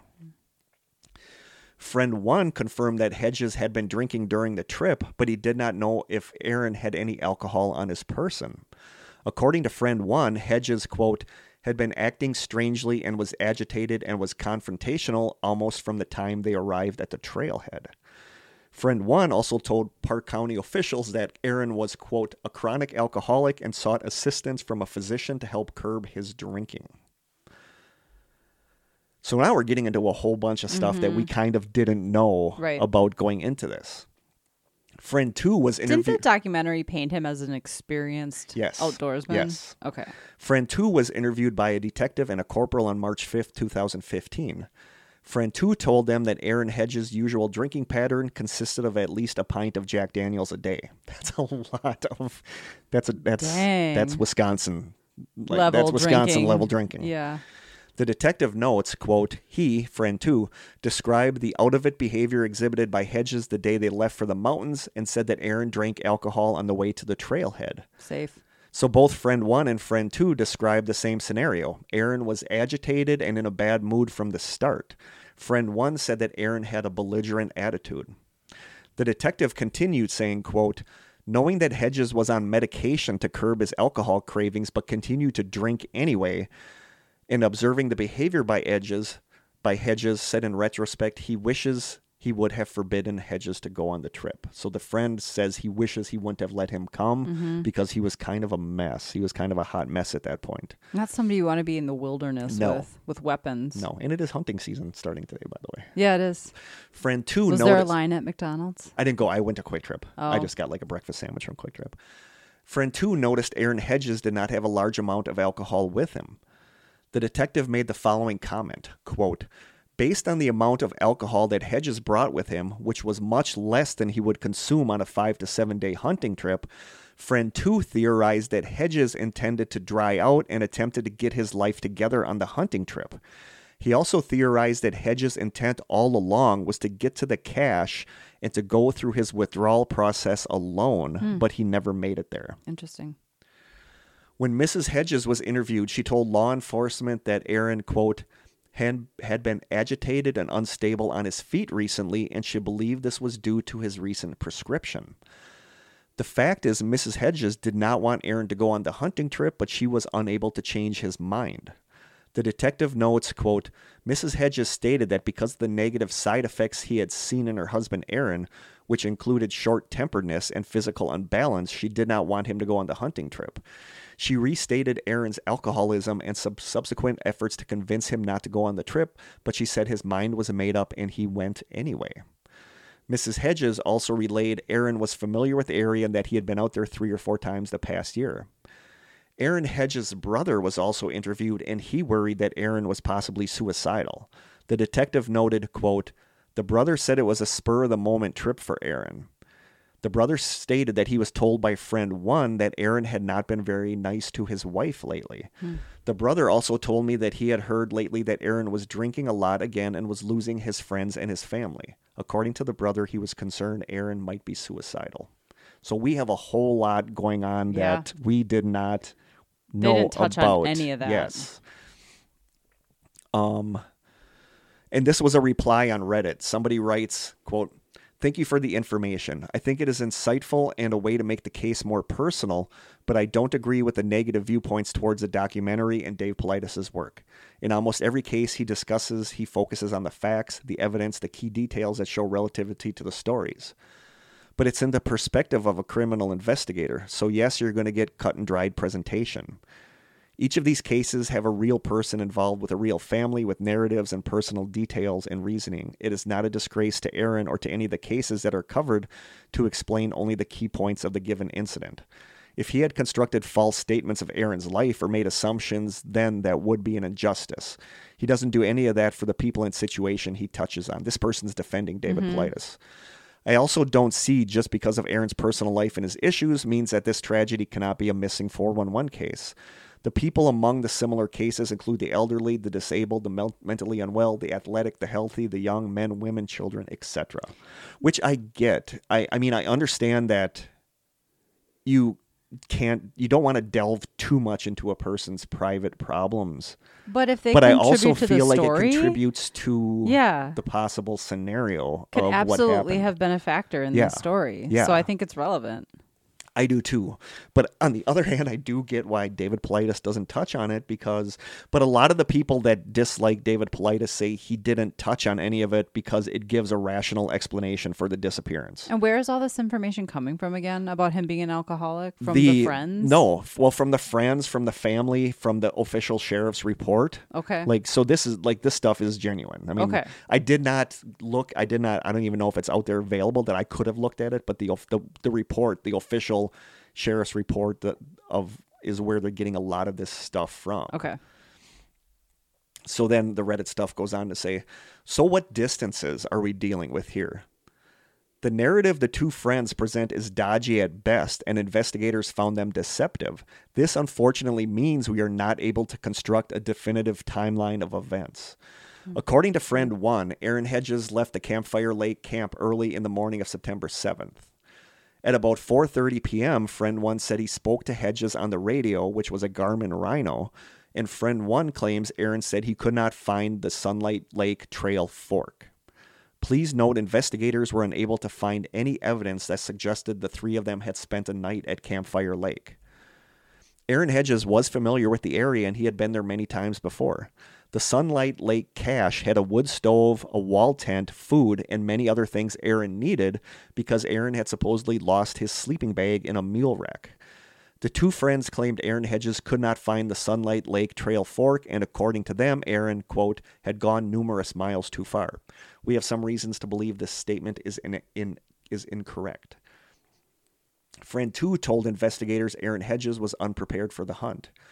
Aaron had put a new sight on his bow the day before the trip, and according to friend 2, Aaron, quote, could not even hit a hay bale at 10 yards. So that's kind of That's a. pretty bad. yeah. I feel like I could do that. Yeah. Friend 2 told investigators Aaron was trying to sight his bow in at one of the camps below Campfire Lake and was shooting into rocks and blowing up arrows. Friend 2 described what Aaron's arrows looked like. They had a gold tip with 4 inch green and white fletching. Arrows matching the description were found at the Sunlight Lake cache, the very location that the two friends said Aaron Hedges was unable to find. A sergeant notes, quote, this does not match the description of where friend 1 and friend 2 stated the three were reportedly together, and again, we have been unable to locate any of these arrows at the other alleged camps. On September 11th, the first day of the search, the two friends went to the Sunlight Lake. Again, again, I'm repeating some of this, that the mm-hmm. deputies told them don't go there. Yeah. And what do they do? They go there. They go there. Friend one told investigators that Aaron Hedges said, quote, that it had felt like he had hiked for seven miles on September 7th. This means Aaron on September 7th was in the vicinity of the location that his boots were found. The distance between the Sunlight Lake Trail Fork and the boots is about three miles. The distance between Sunlight Lake and the boots is about seven miles, and the distance between Campfire Lake and the boots is also about seven miles. Investigators were only allowed to read one text written by Aaron Hedges. On September 9th, Do you know what it said? on September Oh, 9th, okay. Aaron sent friend 1 a text that said, quote, "I will call you tonight." This text was sent at 8:35 p.m. On what day? September 9th. This is before the. No, they went out there on the 5th. Yeah. Okay. This shows Aaron was still alive at this point, and this also means Aaron had at least three days to find the fork, a fork that was only three miles up the trail. Missing the fork is hard since it's close to where the North Fork Sweetgrass Creek meets the Sweetgrass Creek. During the search, rescue er, during the search, rescuers found Aaron Hedges' Wolverine Gore-Tex boots. At the same location, searchers also found two small campfires obscured by the snow. it started snowing on the evening of September 10th. An MSR water purifier pump and a CamelBak water bladder partially filled with liquid were also found. Investigators described the campsite as, quote, a relatively protected area approximately 75 yards in diameter, a short distance off the main hiking trail. Investigators believe Aaron Hedges left this campsite before it started snowing, but more on the boots and the snow in a future post. As noted, as noted, rescuers found two campfires. Does this indicate Aaron Hedges spent two nights or days there? David Paulides writes, quote, In the four books I had written about missing people, there were extreme examples of the phenomenal distances people allegedly traveled. And that's another missing 411 thing is mm-hmm. people like travel distances that they shouldn't to be able to travel. In the amount of time. Yes. Yeah. But nothing indicates that Hedges walked a phenomenal distance. It is claimed Aaron Hedges walked seven miles on September 7th. If this is the case, Aaron had at least three days to walk an additional six miles, which is hardly a phenomenal feat. Right. The two friends were deceptive, which means we are not able to construct a perfect timeline. Claiming someone walked a phenomenal distance based on flawed data is flawed thinking. One could argue that Hedges was never even really lost in the first place. The campsite where his boots were found was close to the fork and close to a farm. Aaron followed the Sweetgrass Trail, so he could have turned around at any time if he was truly lost, which is true. Like, mm-hmm. if you're on a trail, I feel like you can't really get lost because you can turn around and come back. I remember the the sheriff he was working or whoever saying that the trails are very clearly defined. Yeah. It'd be very difficult Yeah. to get lost. Especially if you've known, if you've been out to the area before and you know the area. Several times, yeah. So some stuff's just not Adding up. Yeah. Yeah. And I am not vouching for this because I didn't really read the reports, but the Reddit poster goes on to say that the dates in the documentary are all wrong. According to the documentary, the hunting trip started September 3rd, but it actually started September 5th. According to the documentary, the storm started on Monday, September 7th, which was actually a Sunday. Mm. But it's believed, according to the poster, the storm actually started on September 10th. And that's a big discrepancy mm-hmm. when you're talking about the storm being a factor in his disappearance. Yeah. Where if it didn't start Monday and it didn't start till the 10th, it didn't technically start until after the boots We're were left. Yeah. The documentary says that the phone call happened September 7th, but according to the report, the call happened the 10th. According to the documentary, the boots and stuff were found on September 9th, but the Reddit poster says that no one was even yet looking for him on the 9th and that the boots and stuff were found on September 17th. So that's a huge discrepancy. The dates and the sequence of events are super important, especially if you are attempting to claim that something unknown happened. Take the storm, for example. In the documentary, it is said that the storm hit the area on Monday and that the friends called for help that same day. According to the documentary, Aaron went missing two days before the storm arrived, but the reality is that the storm arrived four days after Aaron went missing. Paulides claims that Aaron's case is mysterious because he walked an impossible distance during the storm. But Paulides and the production crew did not realize Aaron walked this impossible distance while it was still reasonably warm outside and there was no storm yet. Mm-hmm. I would argue that Aaron probably had reached the ranch where his stuff was found before it had even begun snowing. He had four days to walk about eight to ten miles in good weather, which is definitely not impossible. Mm-hmm. Oh no. So there Some you people do that in a day. Like Yeah. people who are Oh, hiking Yeah, the totally. Pacific Crest Yep. Trail or whatever. Oh, it's so gonna be a twelve mile day. yeah. What is so, wrong with you? because because of this stuff, they believe that when they started searching for Hedges, he was already outside the, The search, search perimeter. area. Hmm. So that's what I got. Now we get to theories. Okay. This might be a shorter episode, but that's okay. I got stories coming up. But it just like I couldn't find a ton about this, but it amazed me at how much stuff there is that we did not know about Oh, yeah, when we first because when you watch it in the documentary, it's like a fascinating mystery. Like Yeah. why? But then when you find out all this other stuff, the friends being deceptive. It actually makes it more mysterious. uh, yeah, the friends being you deceptive. leave, you leave Yeah. with more questions. Yeah, but it went from It feels being more like foul play though. yes, it went from being a paranormal thing Missing to being thing. being any of Mm-hmm. these other possibilities. Theory number one foul play. And somebody on Reddit writes, quote, my latest crazy theory is that he was murdered or killed accidentally by his two friends and then carried in the quote lost sleeping bag to the final camp base. Just drop his shoes off on the way to make it look like he had hypothermia. As it took them, quote, a day to realize he was missing and, quote, a day of searching, it's plenty of time to get there and back, camping halfway at the shoe point. Also explains why they couldn't show where they ex- actually camped, as it was actually the shoe point. And then mm. somebody else replies to that the two friends are very deceptive. I honestly do not understand their mule wreck story and how Aaron's sleeping bag was lost. Friend one said they spent two hours looking for the sleeping bag. Is that even possible? The friends claim Aaron decided to go to the Sunlight Lake cache to retrieve some stuff, but there's evidence that indicates all of them were at the Sunlight Lake cache. So the whole mule wreck scenario makes zero sense to me. I get that. Yeah. Somebody else writes, quote, guy was murdered. I get irritated listening to that Barney Fife undersheriff on the 411 documentary. Maybe it doesn't add up because it was murder, Barney Fife. The guy's very bitter. I am ex law enforcement and worked on a search and rescue team at one point. I have had a lot of experience in the mountains. I highly doubt search and rescue would have missed his boots the first time they went through the area where his GPS supposedly pinged. That's a very common missing 411 Yes, thing. Yep. They would have searched that area very well after being told his GPS pinged there. They didn't find anything in that area and then later find boots and a staged half burnt fire with a pack of his brand of cigarettes. Right, they mm-hmm. missed it the first time. It was planted there after they searched it. Mm-hmm. Somebody else writes, quote, Oh no, the same guy then writes, then the whole scene at the rancher's property, so staged. A thermos and cup still sitting upright on a rock through a winter and those nasty winds in that area. Yes, I know. I'm from that area. I'm from I'm from Idaho.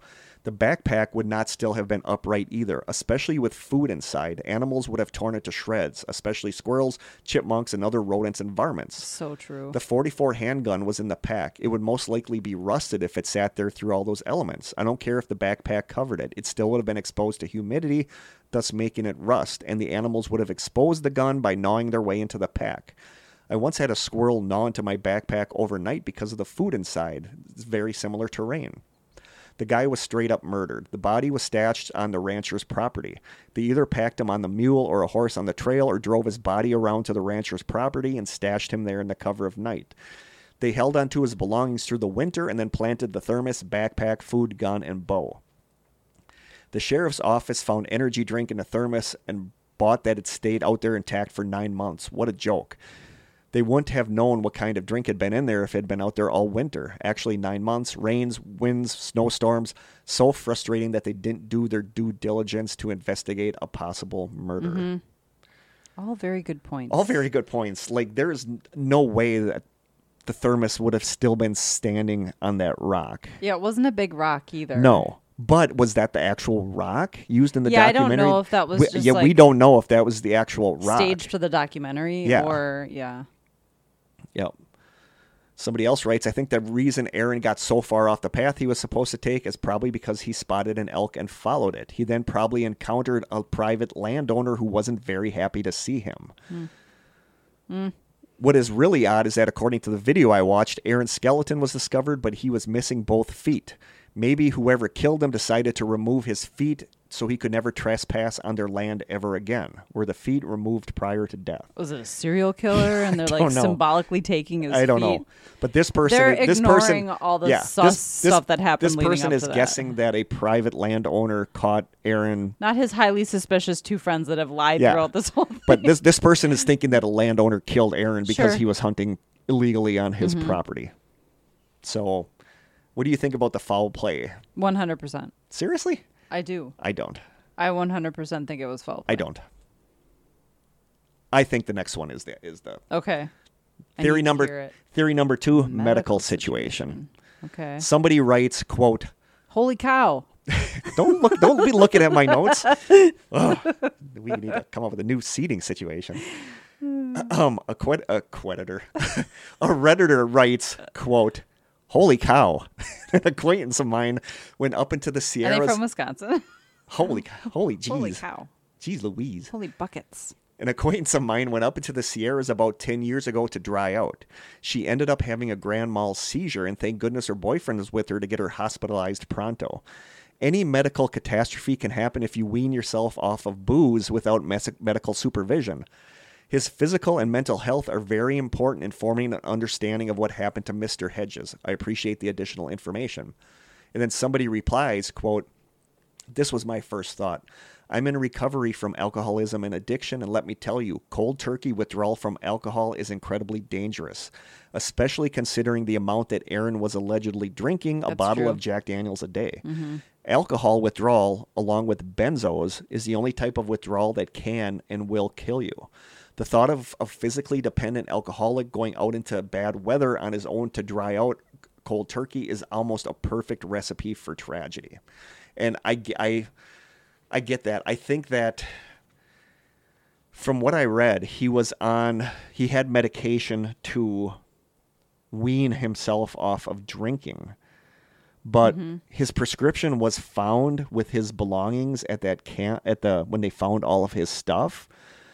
But his doctor said that by that point he should have been out of his prescription. Okay. So now you're going through the fact that you might not be taking the right amount of your prescription to curb your drinking and you're drinking. So things are like really I'd like to know how long the process takes.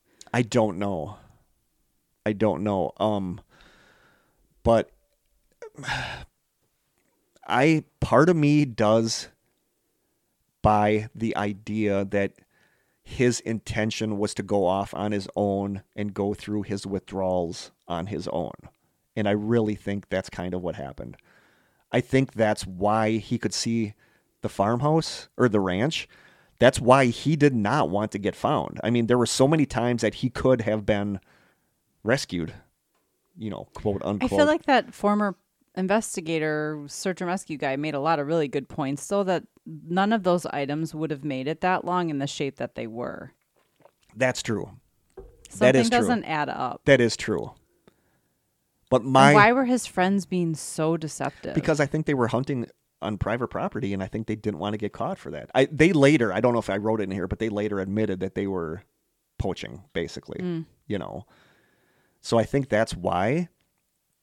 But you're right, like like that stuff should not have been in that condition after being out there in a harsh mm-hmm. Montana winter. But that this was where I went. This is where my mind went that it was a medical situation because he was out there trying to get off of alcohol and with the medication being out and we don't know if he was taking his medication still for because I believe I don't know because I was always under the assumption what the medicine does is it makes you physically ill if you drink alcohol. and have no that's what makes you stop drinking alcohol. But it sounds like he was a hot mess when they went out there that he was belligerent. Um he would have been feeling physically ill anyway. uh, from something I read, I don't remember what it was here. Like somebody left him a voicemail. One of his two friends left him a voicemail, or he like called him and they told him to like call back when he sobered up. So he was not in a good place when he was out there mm-hmm. between the drinking and the trying to stop drinking. My my opinion is that he went off on his own to try to get off of alcohol. That's why, even though he could see the ranch, he didn't go there because he was not in a life or death situation at the time. It, it was not storming yet at the time. I think he went to that location to go through the withdrawals and something happened. I don't know if he had a seizure. I don't know. You know, I don't know. But that was that was where I went with this is that it was a medical situation. Theory number 3, suicide. Somebody on Reddit writes, Aaron Hedges de- was dealing with a lot. I hate to say it, but by the time people notice someone is suicidal, they've usually been in that mental headspace for a while. Between the withdrawals and side effects, there are any number of physical manifestations and issues that made this trip a bad idea. Add in the mental and emotional burdens that this man was carrying in solitude with a weapon, you just get a recipe for disaster. I wouldn't say someone who would spend time walking and trying to survive in the woods only to succumb to the elements later on after leaving his bow and gun far away would scream suicide to me. If he was found dead anywhere near his gun and the cause of death was undetermined, then I might be inclined to agree with They you. found his skull though. yeah, but you would be able to tell by the skull if he if they, shot himself. Yeah, totally. But That's what I mean. That's the thing is like if you're go- if you're going to commit suicide, are you going to do it by just exposure? you know you would once you assume You that have you have a gun right. you know you he had the prescription he could have overdosed Mm-hmm. i don't i don't i don't think Suicide it was suicide right, but i no. could see it people thinking that uh theory number four elements somebody on reddit writes quote i feel like it was hypothermia psychosis there are reports of people doing weird things like taking off their shoes and their clothes in the middle of winter when the severity of hypothermia becomes real. At some point, your body tricks itself into being hot. Sometimes they are found close to a road but were delirious and couldn't find their way. And then somebody replies, It's paradoxical undressing. As your skin starts to die from cold exposure, the body opens all the surface blood vessels in an attempt to save the tissues. This leads to the last of your warmth in your core to flood the surface vessels, making you feel hot. Therefore, people undress, finally finishing themselves off. I've never actually heard the like physiological explanation for that. Like what's happening with your cells. That's interesting. Yeah. And then somebody else writes, I am very familiar with the area. Calling that terrain rough is like calling Mount Everest a hike. there is no way in hell Hedges got to where they found the body other than his own two feet. The nurse's theory about withdrawal coupled with, coupled with exposure is very, very likely. And the thing is, they found his boots, but elk hunters and like hunters like that generally have another pair of shoes always with them. Mm-hmm. One of the theories about finding his boots was that at that point he had spotted an elk and took his boots off and put sneakers on in an attempt to be quiet to get to the elk and that he was following the elk and either got lost or didn't manage to make it back to his stuff. Hmm. So his boots being found were were was not necessarily a missing 411 weirdness. He probably like had other shoes with him. For some reason he left his boots there, but it wasn't that he was walking bare feet on mm-hmm. shale and all this other stuff that was out there. He probably had other shoes with him. That makes sense. So I don't think there is anything mysterious about the boots being found. I don't either. No. It is I, I guess why did he leave them there? But like you said just He now, might have he- spotted an yeah. elk in the distance and then took them off and Meant put on to go back. sneakers to to be quiet and meant to go back and just for some reason didn't. So I just don't find anything mysterious about his boots being found. Um, the f- stuff about them not being there the first time and then finding them later, people suggest that it might have been because of the storm. They might have been under the snow Hmm. when they looked the first time, and then enough snow melted that they were able to find them again. Hmm. So I feel like there's nothing really with the boots. Again, I don't know if the pictures of of what they showed in the documentary were just staged for the documentary. That's what I wish. There I- was no snow. That's what I wish. I I wish there were actual photographs of the thermos on the rock or the boots on the trail. Yeah. And the last theory, weirdness. Somebody just writes on Reddit, considering what we have to work with, I think he did remove his boots at that small camp he made and then he died of hypothermia. At that point, he may have been carried by someone or something to the farther location where that same someone or something deliberately placed his backpack. If I were a Bigfoot believer, and I'm not saying I'm not, I would argue that one of them stumbled across his body and realized it would result in more humans coming to look for him, so the Squatch carried him further away, closer to civilization where his body was laid and his backpack placed where it would surely be found, thus keeping folks from looking for him deeper in the woods and disturbing the other Squatches. As much as I love that theory, I'm gonna poo poo all over it. Find a Sasquatch. No. Yeah. So that's what I got. What do you think? I just I feel like there's enough suspicious. I get that they were poaching. That's why part of me thinks did he find out what they were doing or But I, that they I, did that? I think he was just. I think he was. I think he wouldn't have been someone to not. I think he would have been fine shooting an elk on someone's private property too. we don't know. I don't that, think they're going to kill him for fear of being caught poaching. I really don't. Or maybe there was he he died on accident and they wanted to cover that, it up. That I could 100% Like- see that maybe he did. My my theory, the one that I buy, is that it was a medical situation that he was trying to go cold turkey off the alcohol and something happened. I just think it's really convenient that there was such a gap in time between Yeah. when they told anybody Yeah. that gave them a lot of time to Yeah. do anything with his things Yeah. or his body Yep. if they needed I mean, maybe to. both of ours, maybe it- both of ours are right. Maybe he did die from a seizure during trying to dry dry. Mm-hmm. they up, panicked and because they're panicked, poaching. and they panicked and didn't know what to do. So 'Cause- I I just lean towards that. It was the majority of his death was because of him trying to get off of alcohol and go cold turkey out there. Yeah, if that's what he was trying to do. I think what struck me again is there was something in the documentary about part of some of his remains were partially buried. But they said That that could have been a, because a bear found him. If a bear found him, a bear would maybe bury his remains. Would it? I think so. I don't know. That was the theory I read that it was a bear that actually buried him mm. after finding. I think that body. actually explains why his feet are missing. I think so. an too. animal would I think so too. Take those. Well, his skull was found. den. His skull was found under like a dead pine tree. Mm-hmm. So was it exposure? Was was? But it- it doesn't make sense because where he was found, there was he was so close. He knew where the ranch was because his stuff was positioned there. So I don't know. Like it's still a really and shouldn't be in the shape that they were in, given how No. long they were out and exposed to the Yeah. elements and the animals.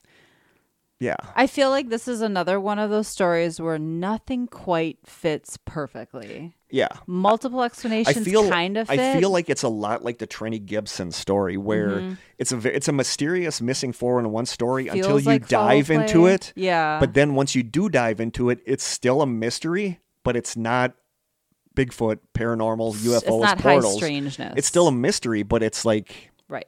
a real like it. There's no It's a whodunit It's a or who done it or a what or a what done it. What it's, uh, done it. It's not. It's still a strange story, but Yeah. there's nothing paranormal. Or, I don't. Ca- I don't really consider it missing four one one. Actually. no, but when you watch a documentary, you can see why it would be because so much of it doesn't make sense. It's like, Yeah. but then once you dive A into it, there's out. so many other factors that Yeah. contribute to what happened. It's just, I still feel it was a medical emergency, something to do with his physical condition that he was in out there. I think it's a combination of that and his poacher friends freaking out and panicking. Uh, you're not gonna. I don't think you're gonna get that much trouble for poaching. That you're gonna be. I don't know. That you're. I definitely don't really have think. no I don't idea. think the two friends killed him. I definitely do not think his friends killed him. I'm on the fence. I think there was a lot of stuff that was done very poorly during this whole outing that snowballed into this whole situation. Mm-hmm. But But especially if they eventually admitted that they were poaching, why wouldn't they just then give him, let them have access to photos and texts and GPS? Like, yeah. they never did that. And Yeah. to me, I don't know. That's sus. So there you go. Not. I, I again, it's still a fascinating mystery, Totally. but there is nothing remotely paranormal or strange about it. Agreed. Something just tragic happened, and we don't. We'll know. never know We'll never know what what happened. But uh, one of the friends did like break down and say they They blame mistake, themselves. yeah. So I, I just think, I think that they should have done more. yeah, this but they, guy could they still be alive. Yeah, they didn't. Unless he died like accidentally right in the beginning. But then there's sketchy stuff like his arrows being found at the cache site where they said that he didn't make it. what is and the it- point of that? I don't know. I don't know. So there's a whole lot of mysteries there. We're never going to know what Mm-hmm. happened, but I do not think it has anything missing 411 paranormal ish Nope. about it. Agreed. So there you go. What do you guys think? Um, Leave them in the comments below. leave them in the comments below. Like, like, Like and smash that subscribe. Smash that subscribe button. I feel like such a weirdo saying I know, that. so do I. Um, but still like and subscribe. So, what do you guys think? What happened with Aaron Hedges? Mm-hmm. I really do think it was a medical situation. I don't think his friends killed him, but there were some poor decisions made all around. Mm-hmm. You know, so again, I had a whole second story, but I didn't want to do it in here because I didn't know how long this was going to go, and I'm, I didn't want to be rushed. So anyway, I'm gonna because I knew I pulled the second part out of this. Is that gonna have to be edited out of the, the episode? Because I'm not gonna have time to edit the episode today. Our pause is that gonna have to be edited out or Oh, I can do that really quick before I um give it to you on Okay. the Okay. Yeah. Yeah. because I'm not going to do the second part that I was going to do. I have a bunch of stories in here from Reddit, of course. But I'm starting with our listener story that was in our Gmail account that Oh, I nice. finally managed to get back into. And I believe it was sent a long time ago. So, Hallie, I'm sorry that I did not get. Whoops. I think it's Hallie, H A L I E. Could be Haley, could be Hallie. Hmm. I love that name. Sorry we did not get to it sooner, but she writes Hey guys, love the podcast. It's my favorite of all the ones I listen to. Thank you.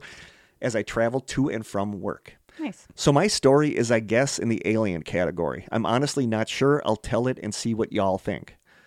I was eight or nine years old and sleeping in my parents' floor in the f- bedroom floor for some nights for a sleepover in the summer. So to try to explain, their bed was set back against a wall and the doorway was to the left. So when you laid on the floor and rolled onto your left side, you could see out the doorway and into the hall and into the bathroom directly across from it. The bathroom had a window to outside. Also, to add before I go any further, we did not watch anything creepy, weird, or any sort of paranormal while I was growing up, so I would not have had much context other than kids from school to dream up something like this.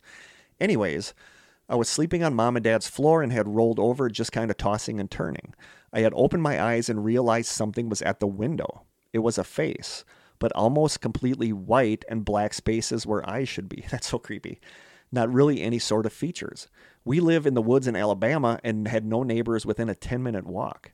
I kept blinking and rolled back over, but I couldn't fall back to sleep. It felt like I was being watched. When I rolled back over, it was an owl at the window.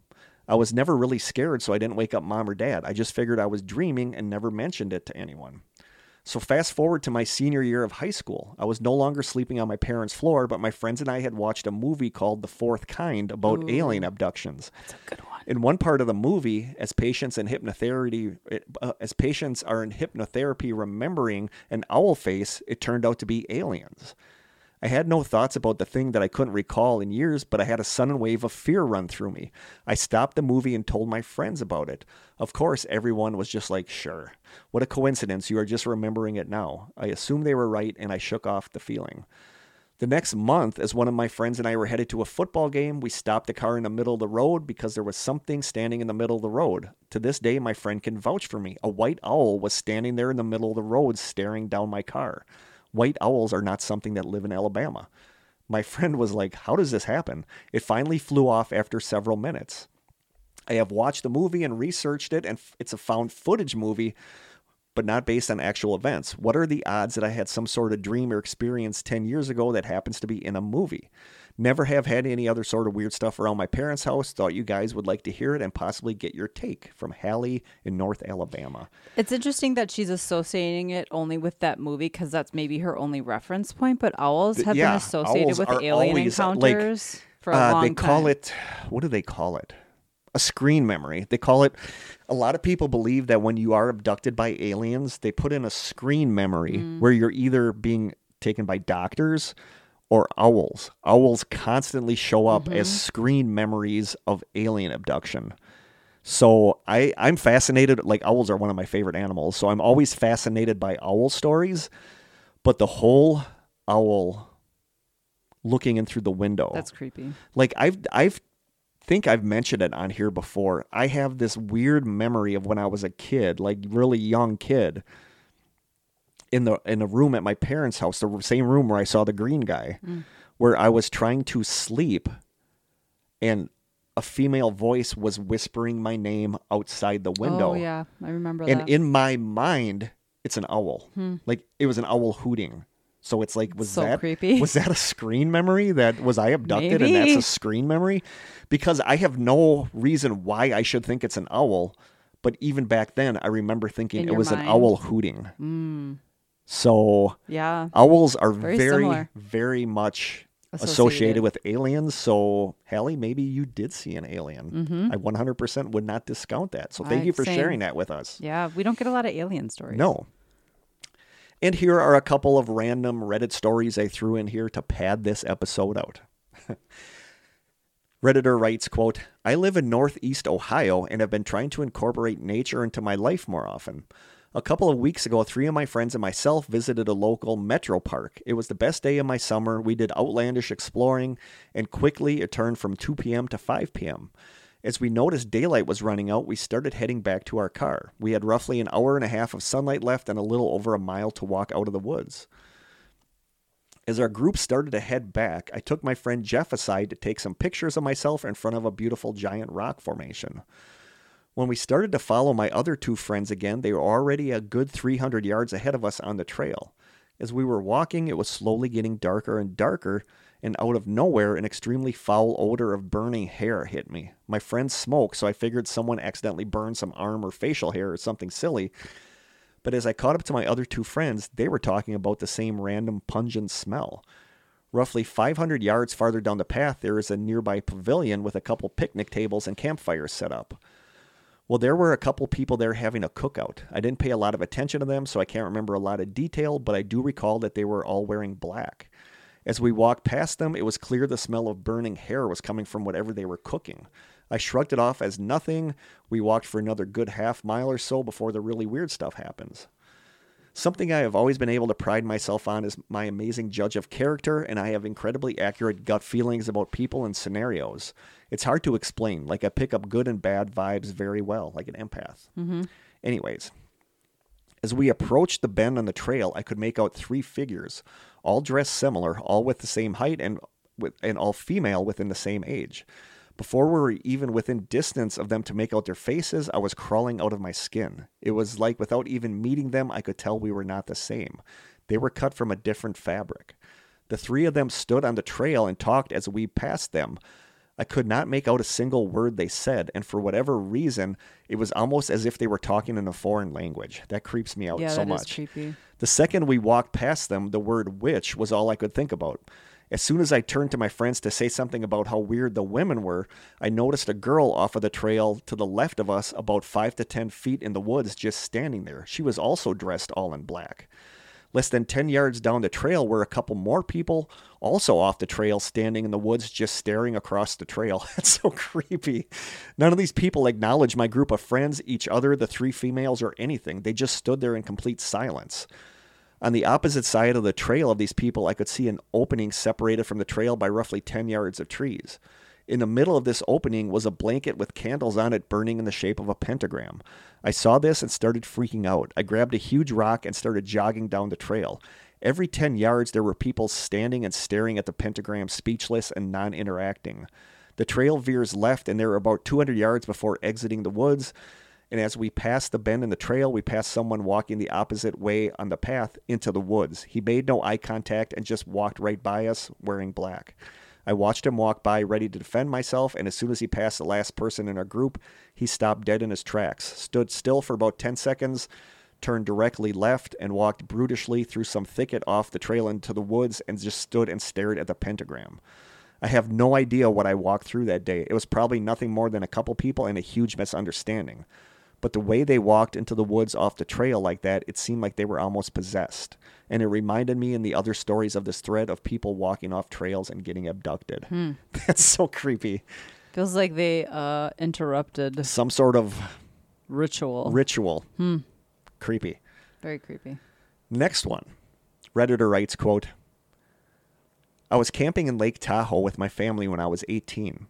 I stepped away from our camp for a few minutes to try to take a picture of this odd looking pine tree. It had all the branches shaved off clean on one side.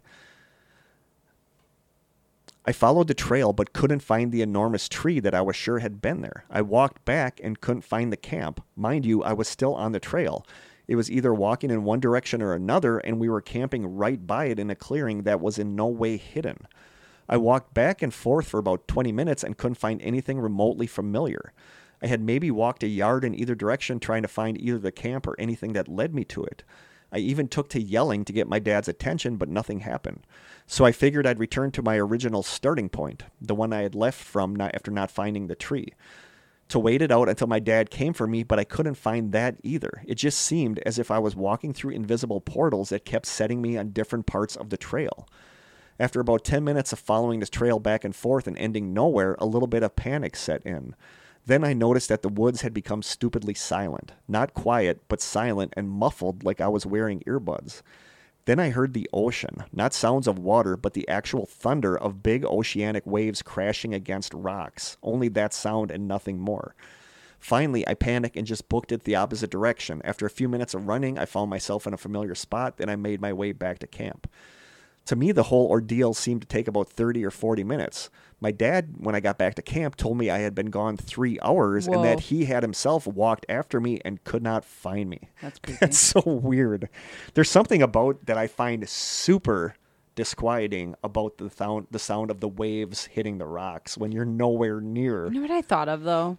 Have you ever had a panic attack or an anxiety attack? Oh yeah, attack? yes, yes. Sound does get and a little the rushing sound in your ears. You're hearing your own heartbeat. Yeah, Like that could have just been a panic attack, but all the stuff leading up to it. yeah.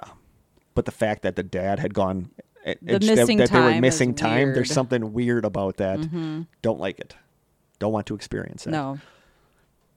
The next one, and this one is a short one, but I'm fascinated by stuff like this. The person writes When I was about 16 or 17, my friends and I got invited to a party in the woods off a dirt road near an old abandoned farmhouse. It's dark by the time we get there. We pull up and we see multiple cars. We park and walk up to the party, but no one is there. There's a big bonfire going with logs all around it for sitting. Like I said, tons of cars were there. We walk around for a little bit around the abandoned farmhouse. We walk a little bit into the woods, but we cannot find or hear anyone, so we just left. We went for a ride and went back to the party about a half hour later. We got there again, and now everyone is sitting around the fire, laughing, talking, and having a good time. We asked another friend who had been there, Where was everyone? She said, What are you talking about? We've always been here. We said, No, we came about half an hour ago. Everyone's cars were here, but we couldn't find anyone. She looked at us like we were crazy, and she said, We were all sitting here around the fire. None of us left. To me, that's so weird. So did the people sitting around the fire see them? no, That's weird. no, it's it's like they it's like a weird time glitch thing where they got there, nobody was there. They went back and everybody was there, and they're like, "No, we were here the That entire time." Very strange. So that's super strange. I love stories like that. Mm-hmm. Somebody else writes, "quote I live in the backwoods of southern of southwestern Virginia." At night around 2 to 4 a.m., I can hear old music coming from the woods when I go out for a smoke. It doesn't matter if it's a dead of winter or middle of summer, I always hear it coming from the woods from the backyard. It's so scary and weird because I asked my little brother about it one day because I know he sneaks outside sometimes at night too, and his eyes got all wide, and he told me he hears the same thing when he's outside. One day I was telling my best friend about it, who lives about eight minutes down the ridge from me, and she said she hears the same music coming from the woods at night too.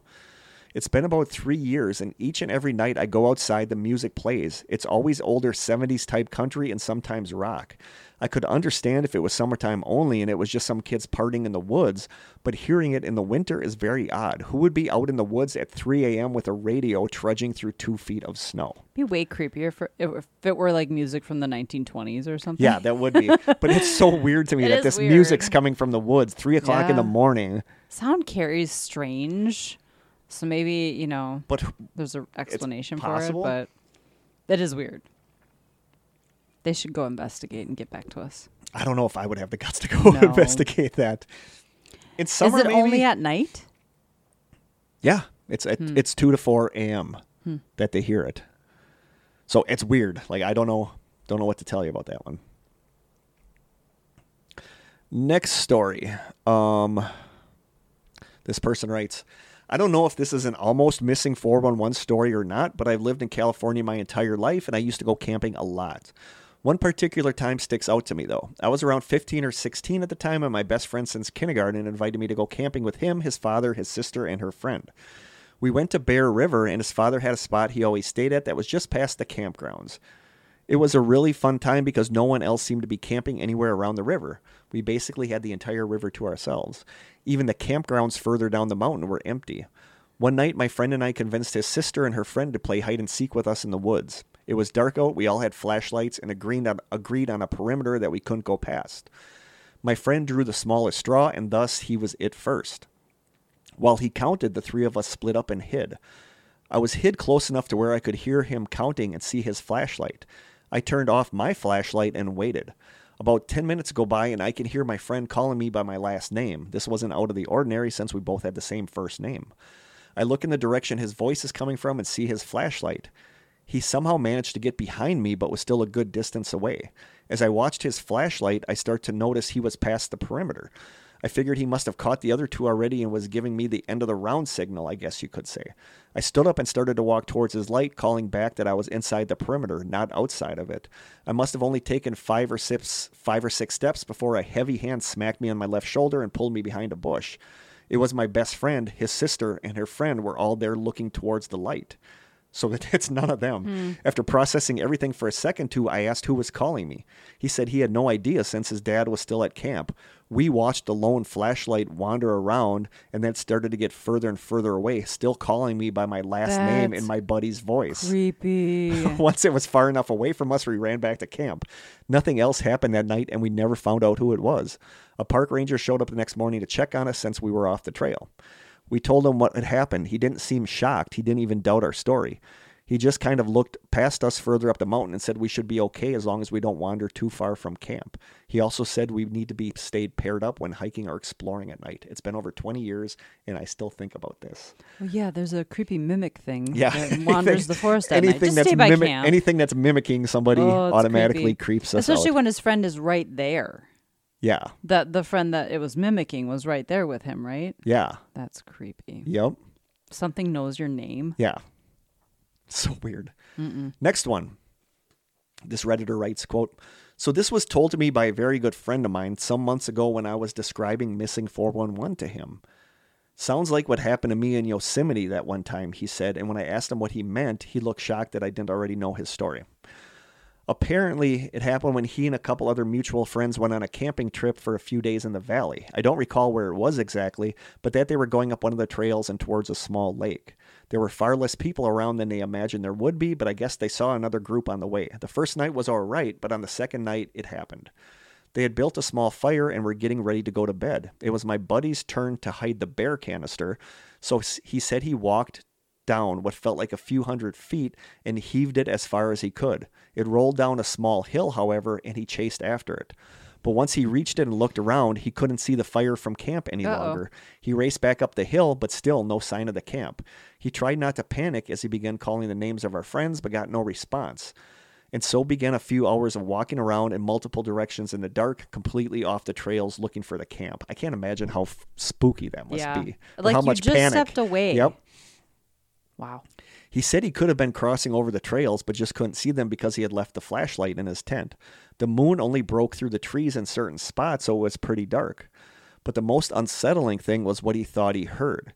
As he told it, he had the sense of someone or something walking in his footsteps, maybe 50 yards off from him, sort of keeping pace with him and stopping each time that he stopped to listen.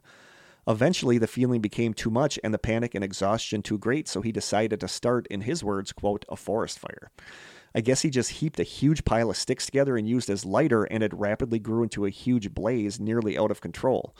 Sufficiently secure at the top of some sort of small 10 foot drop or so, and with the fire in front of him, he laid down to sleep until daylight. An unknown amount of time later, he began to wake up with what he described as a sensation that a hand had grabbed him by his lower pants leg from over the side of the drop and was slowly pulling him towards the edge. Stop it. He yelled, jumped up with a start, and grabbed a piece of smoldering wood, but didn't see or hear anything. At that point, he quickly started walking away, still feeling like he was being watched or followed. When daybreak arrived, he resumed his shouting and eventually stumbled across a trail. A woman happened to be a short distance up it, and he called out to her saying that he'd been lost. She'd given him some water, and they went to get the rangers. They had, the Rangers had already been informed that he had gone missing during the night and were pre- preparing to search for him when he showed back up. It's hard to say what happened to him. I know how disorienting the forest can be, especially at night without a light, sor- a light source. The paranoid thoughts that might be inspired by being alone in the dark in the wilderness and lost. Also, that the sounds of our footsteps through overgrowth and fallen twigs echoing off nearby trees can sometimes sound like hmm. something else walking alongside us. Sure. And we can have all sorts of weird feelings in that space between sleep and wakefulness. But all of these things happening together just feels awfully strange to me. I have often wondered what would have happened to him if he hadn't found a trail and how close he was in the park to some of the other disappearances that have happened there. Just a really bizarre situation for sure. Maybe it was nothing.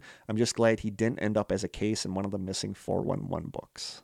I mean, it could have been an animal touching him while he was sleeping. It could have been, but still, that's creepy. Very. I got the chills. Yep. At that part. Yep. The next one.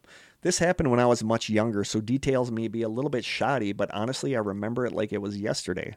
I live in Australia, and we don't have much woodlands here besides a few that span on for a couple hundred acres or so, nothing like what Americans have. And when I was younger, I'd get lost in these woods a lot and sometimes even sleep in them for a couple days, at most surviving off fish and creek water. I never had any creepy encounters besides this one time.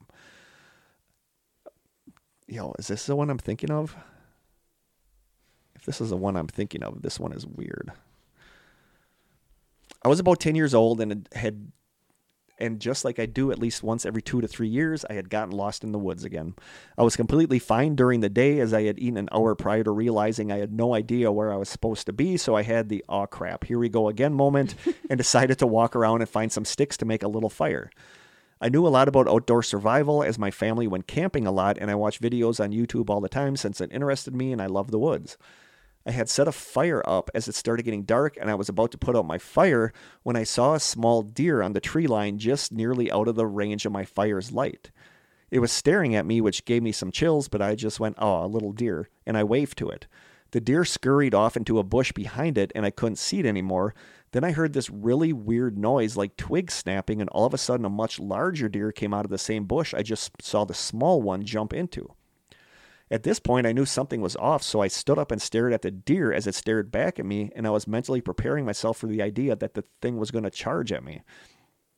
The deer started walking a bit towards me, and I backed up a little and crouched down. But as the deer kept getting closer and I kept backing up, I looked down and realized that the deer now had a hoof directly in the fire and wasn't reacting to it at all. This creeped me the heck out. I mean, his fur was burning and it's starting to burn its skin, but the deer was not reacting. I immediately set off bolting, but then I heard it coming behind me. Not really running, but fast enough to keep up with my little legs. I came over this small hill and jumped down into a bush to try to hide from it, and that's when it's happened. The scariest thing I've ever seen in my entire life, and I remember it so vividly. The deer silhouette against the moonlight appeared, and as I stared, the deer let out this blood curdling call that I've never heard from another animal before, and all of a sudden the silhouette of the deer started caving in on itself. I could hear its bones snapping and flesh ripping, and this thing just kept getting smaller, and then suddenly it got much bigger, and I closed my eyes because I just couldn't watch it anymore. When I opened my eyes, there was a man standing where the deer stood, or at least the silhouette of a man he was looking around and then started calling out in this creepy, almost distorted voice, Hello, hello. Mm-mm. And he repeated this for about 10 minutes while I just stood there in silence, refusing to answer whatever the heck just stood a couple meters above me. The man then just walked off into the trees, and I heard that same awful snapping noise before it eventually faded away. it's so creepy. Sounds like a skinwalker. I didn't sleep that night. I stayed in the bush the rest of the night, terrified that this thing could still be lurking around the area, waiting for me to appear again. Once the morning came, I walked in a straight line until I reached a road I recognized, and then I ran home. I didn't tell my family about it, as I feared I wouldn't be taken seriously, but I was still terrified. I haven't been in the woods since that day, and I always stay home when my family went camping.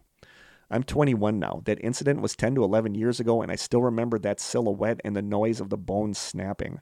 I've done tons of research, and my only conclusion to what happened is that I narrowly escaped a skinwalker. Mm. I'm tearing up from fear as I write this, remembering that horrific night. I hope you all enjoyed my retelling, and if anyone has any explanation on what this could have been, please tell me. So creepy. Yeah, that's, that's really creepy. That one, just that the one. The bone snapping. Yeah, Ugh. and then the, the voice the saying hello. hello. Yeah. yeah. Oh, don't mind me. I'm not a deer anymore. I don't want to run into that ever. No.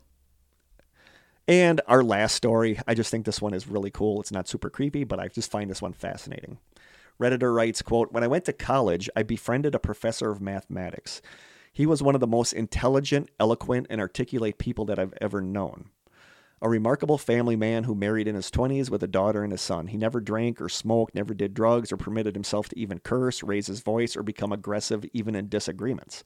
He was always in control, always punctual and on time, and always very organized and very disciplined.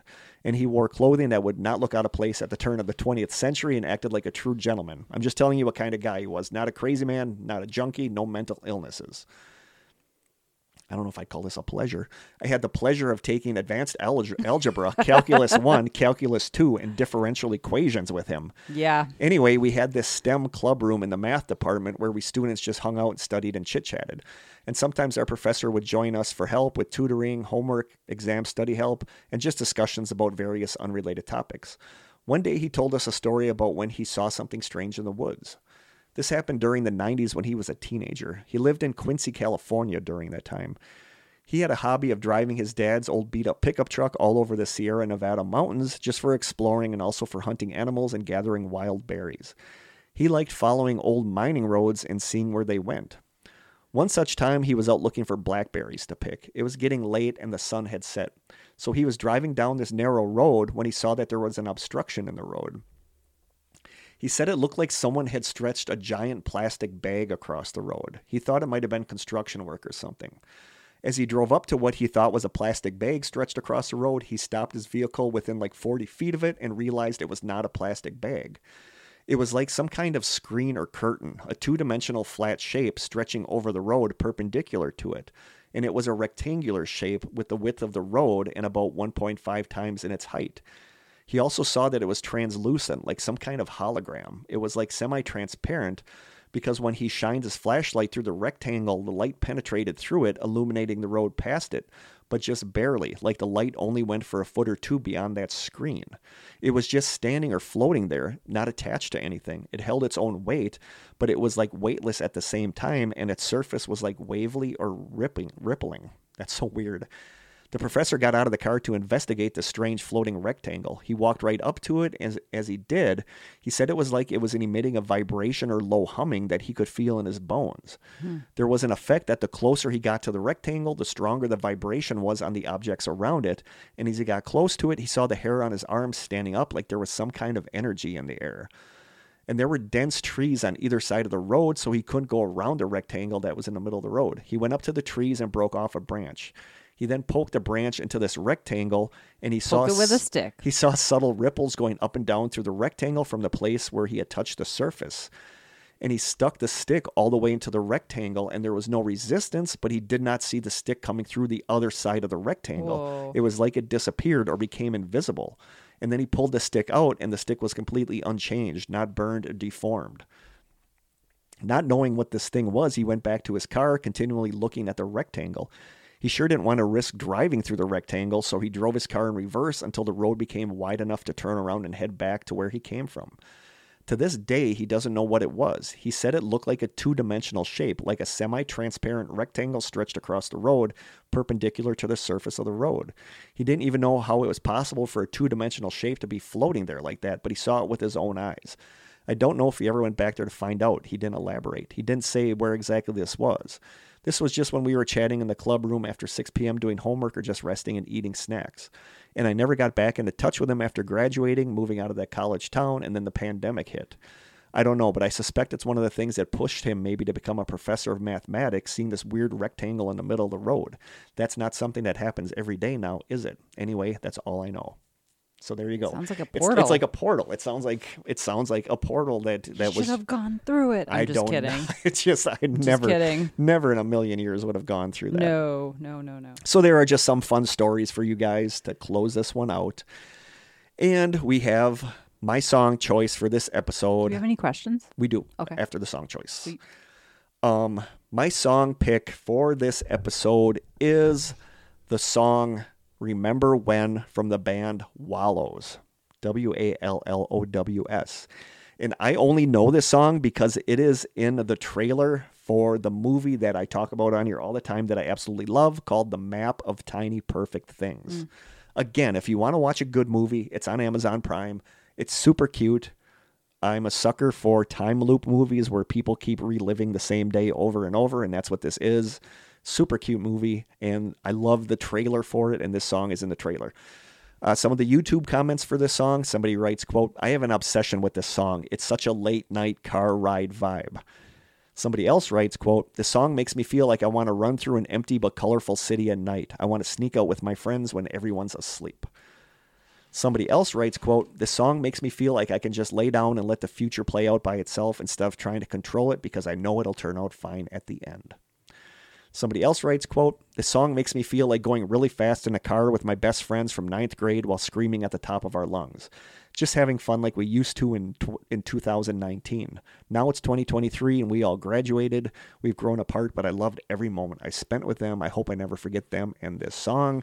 And then somebody else writes, quote, This gives me such weird melancholic nostalgia, like a repressed memory resurfacing. It's so beautiful. So I love this song. It is by the band Wallows, and it is the song Remember When. And I will post the video in the group. And a listener question we have from this time.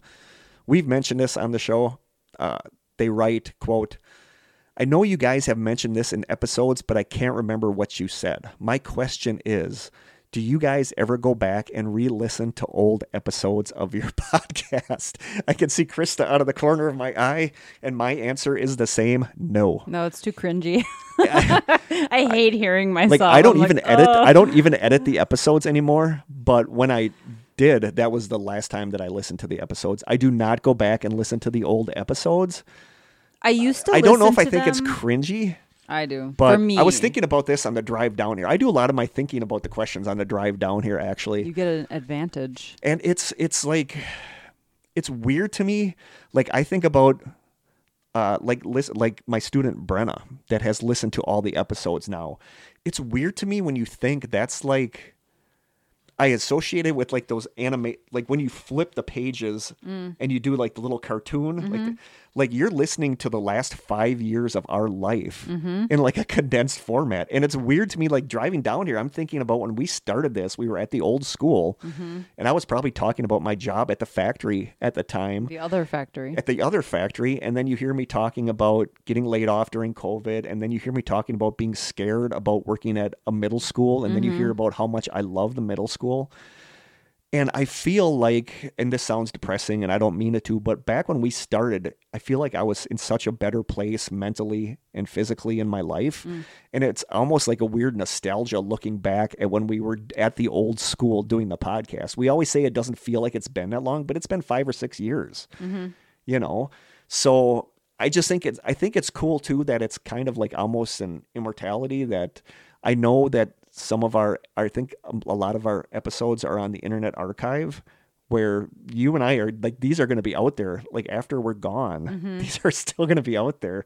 You know and i'm thinking about like if i die like people can still come and listen to this and hear my voice which is weird. Yeah.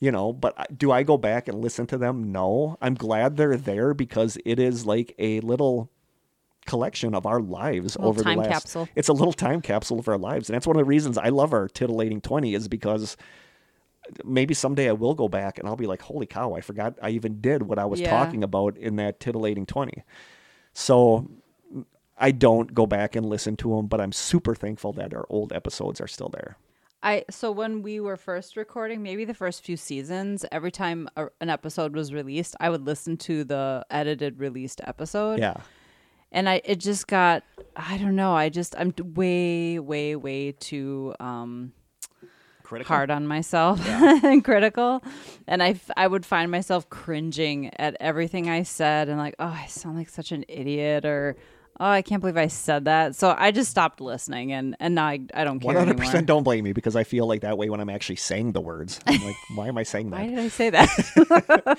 so no, I, neither of us go back and Nope. listen to our old episodes, but we're thankful that you guys do. yeah yeah when we go on winter break a lot of people start binging old episodes Yeah. it's so flattering that anyone would want to hear us talk about Maura Murray and burritos more than once burritos.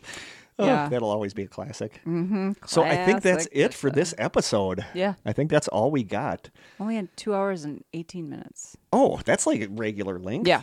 God, I'm, we would not have time for my second story. There is no way. Thank you again, Jeremy, for the And Easton, gifts. thank you guys so Yes, much for our you. awesome prints. They will be up on our wall. Krista and Jim are going to you, redo. David, for the um, Yeah, for the- taste oh. test. We're gonna finish those Yep. between episodes because I'm Here starving. Jim might like those. So thank you guys Jim's so not much. gonna get any. Uh, we won't tell them. Uh, thank you guys so much for listening. Um, we love you guys. We, We love do. that you care about this. And, And, if you you're know when still I talk, watching this video, wow, you're a trooper. yeah, when I talk about depression and anxiety and all that stuff, like just know that like doing this podcast is one of the best things in my life. Seriously, Yeah. Like love that you guys care about us and that you guys love listening to us, even the ones that post comments and yell at us for the first twenty minutes being unfunny banter. Some people love that part. Some people do love that part, and that's who we do the podcast for. Yep. So we love you guys. Thank you so much for listening, and we will be back in two weeks with the season finale. Crazy. You guys love them. We love them. Corey, my brother, will be joining us. Yeah. And excited. I think that's it. So from the strange cellar, until next time, we love you guys, and until then, stay, Stay strange. strange.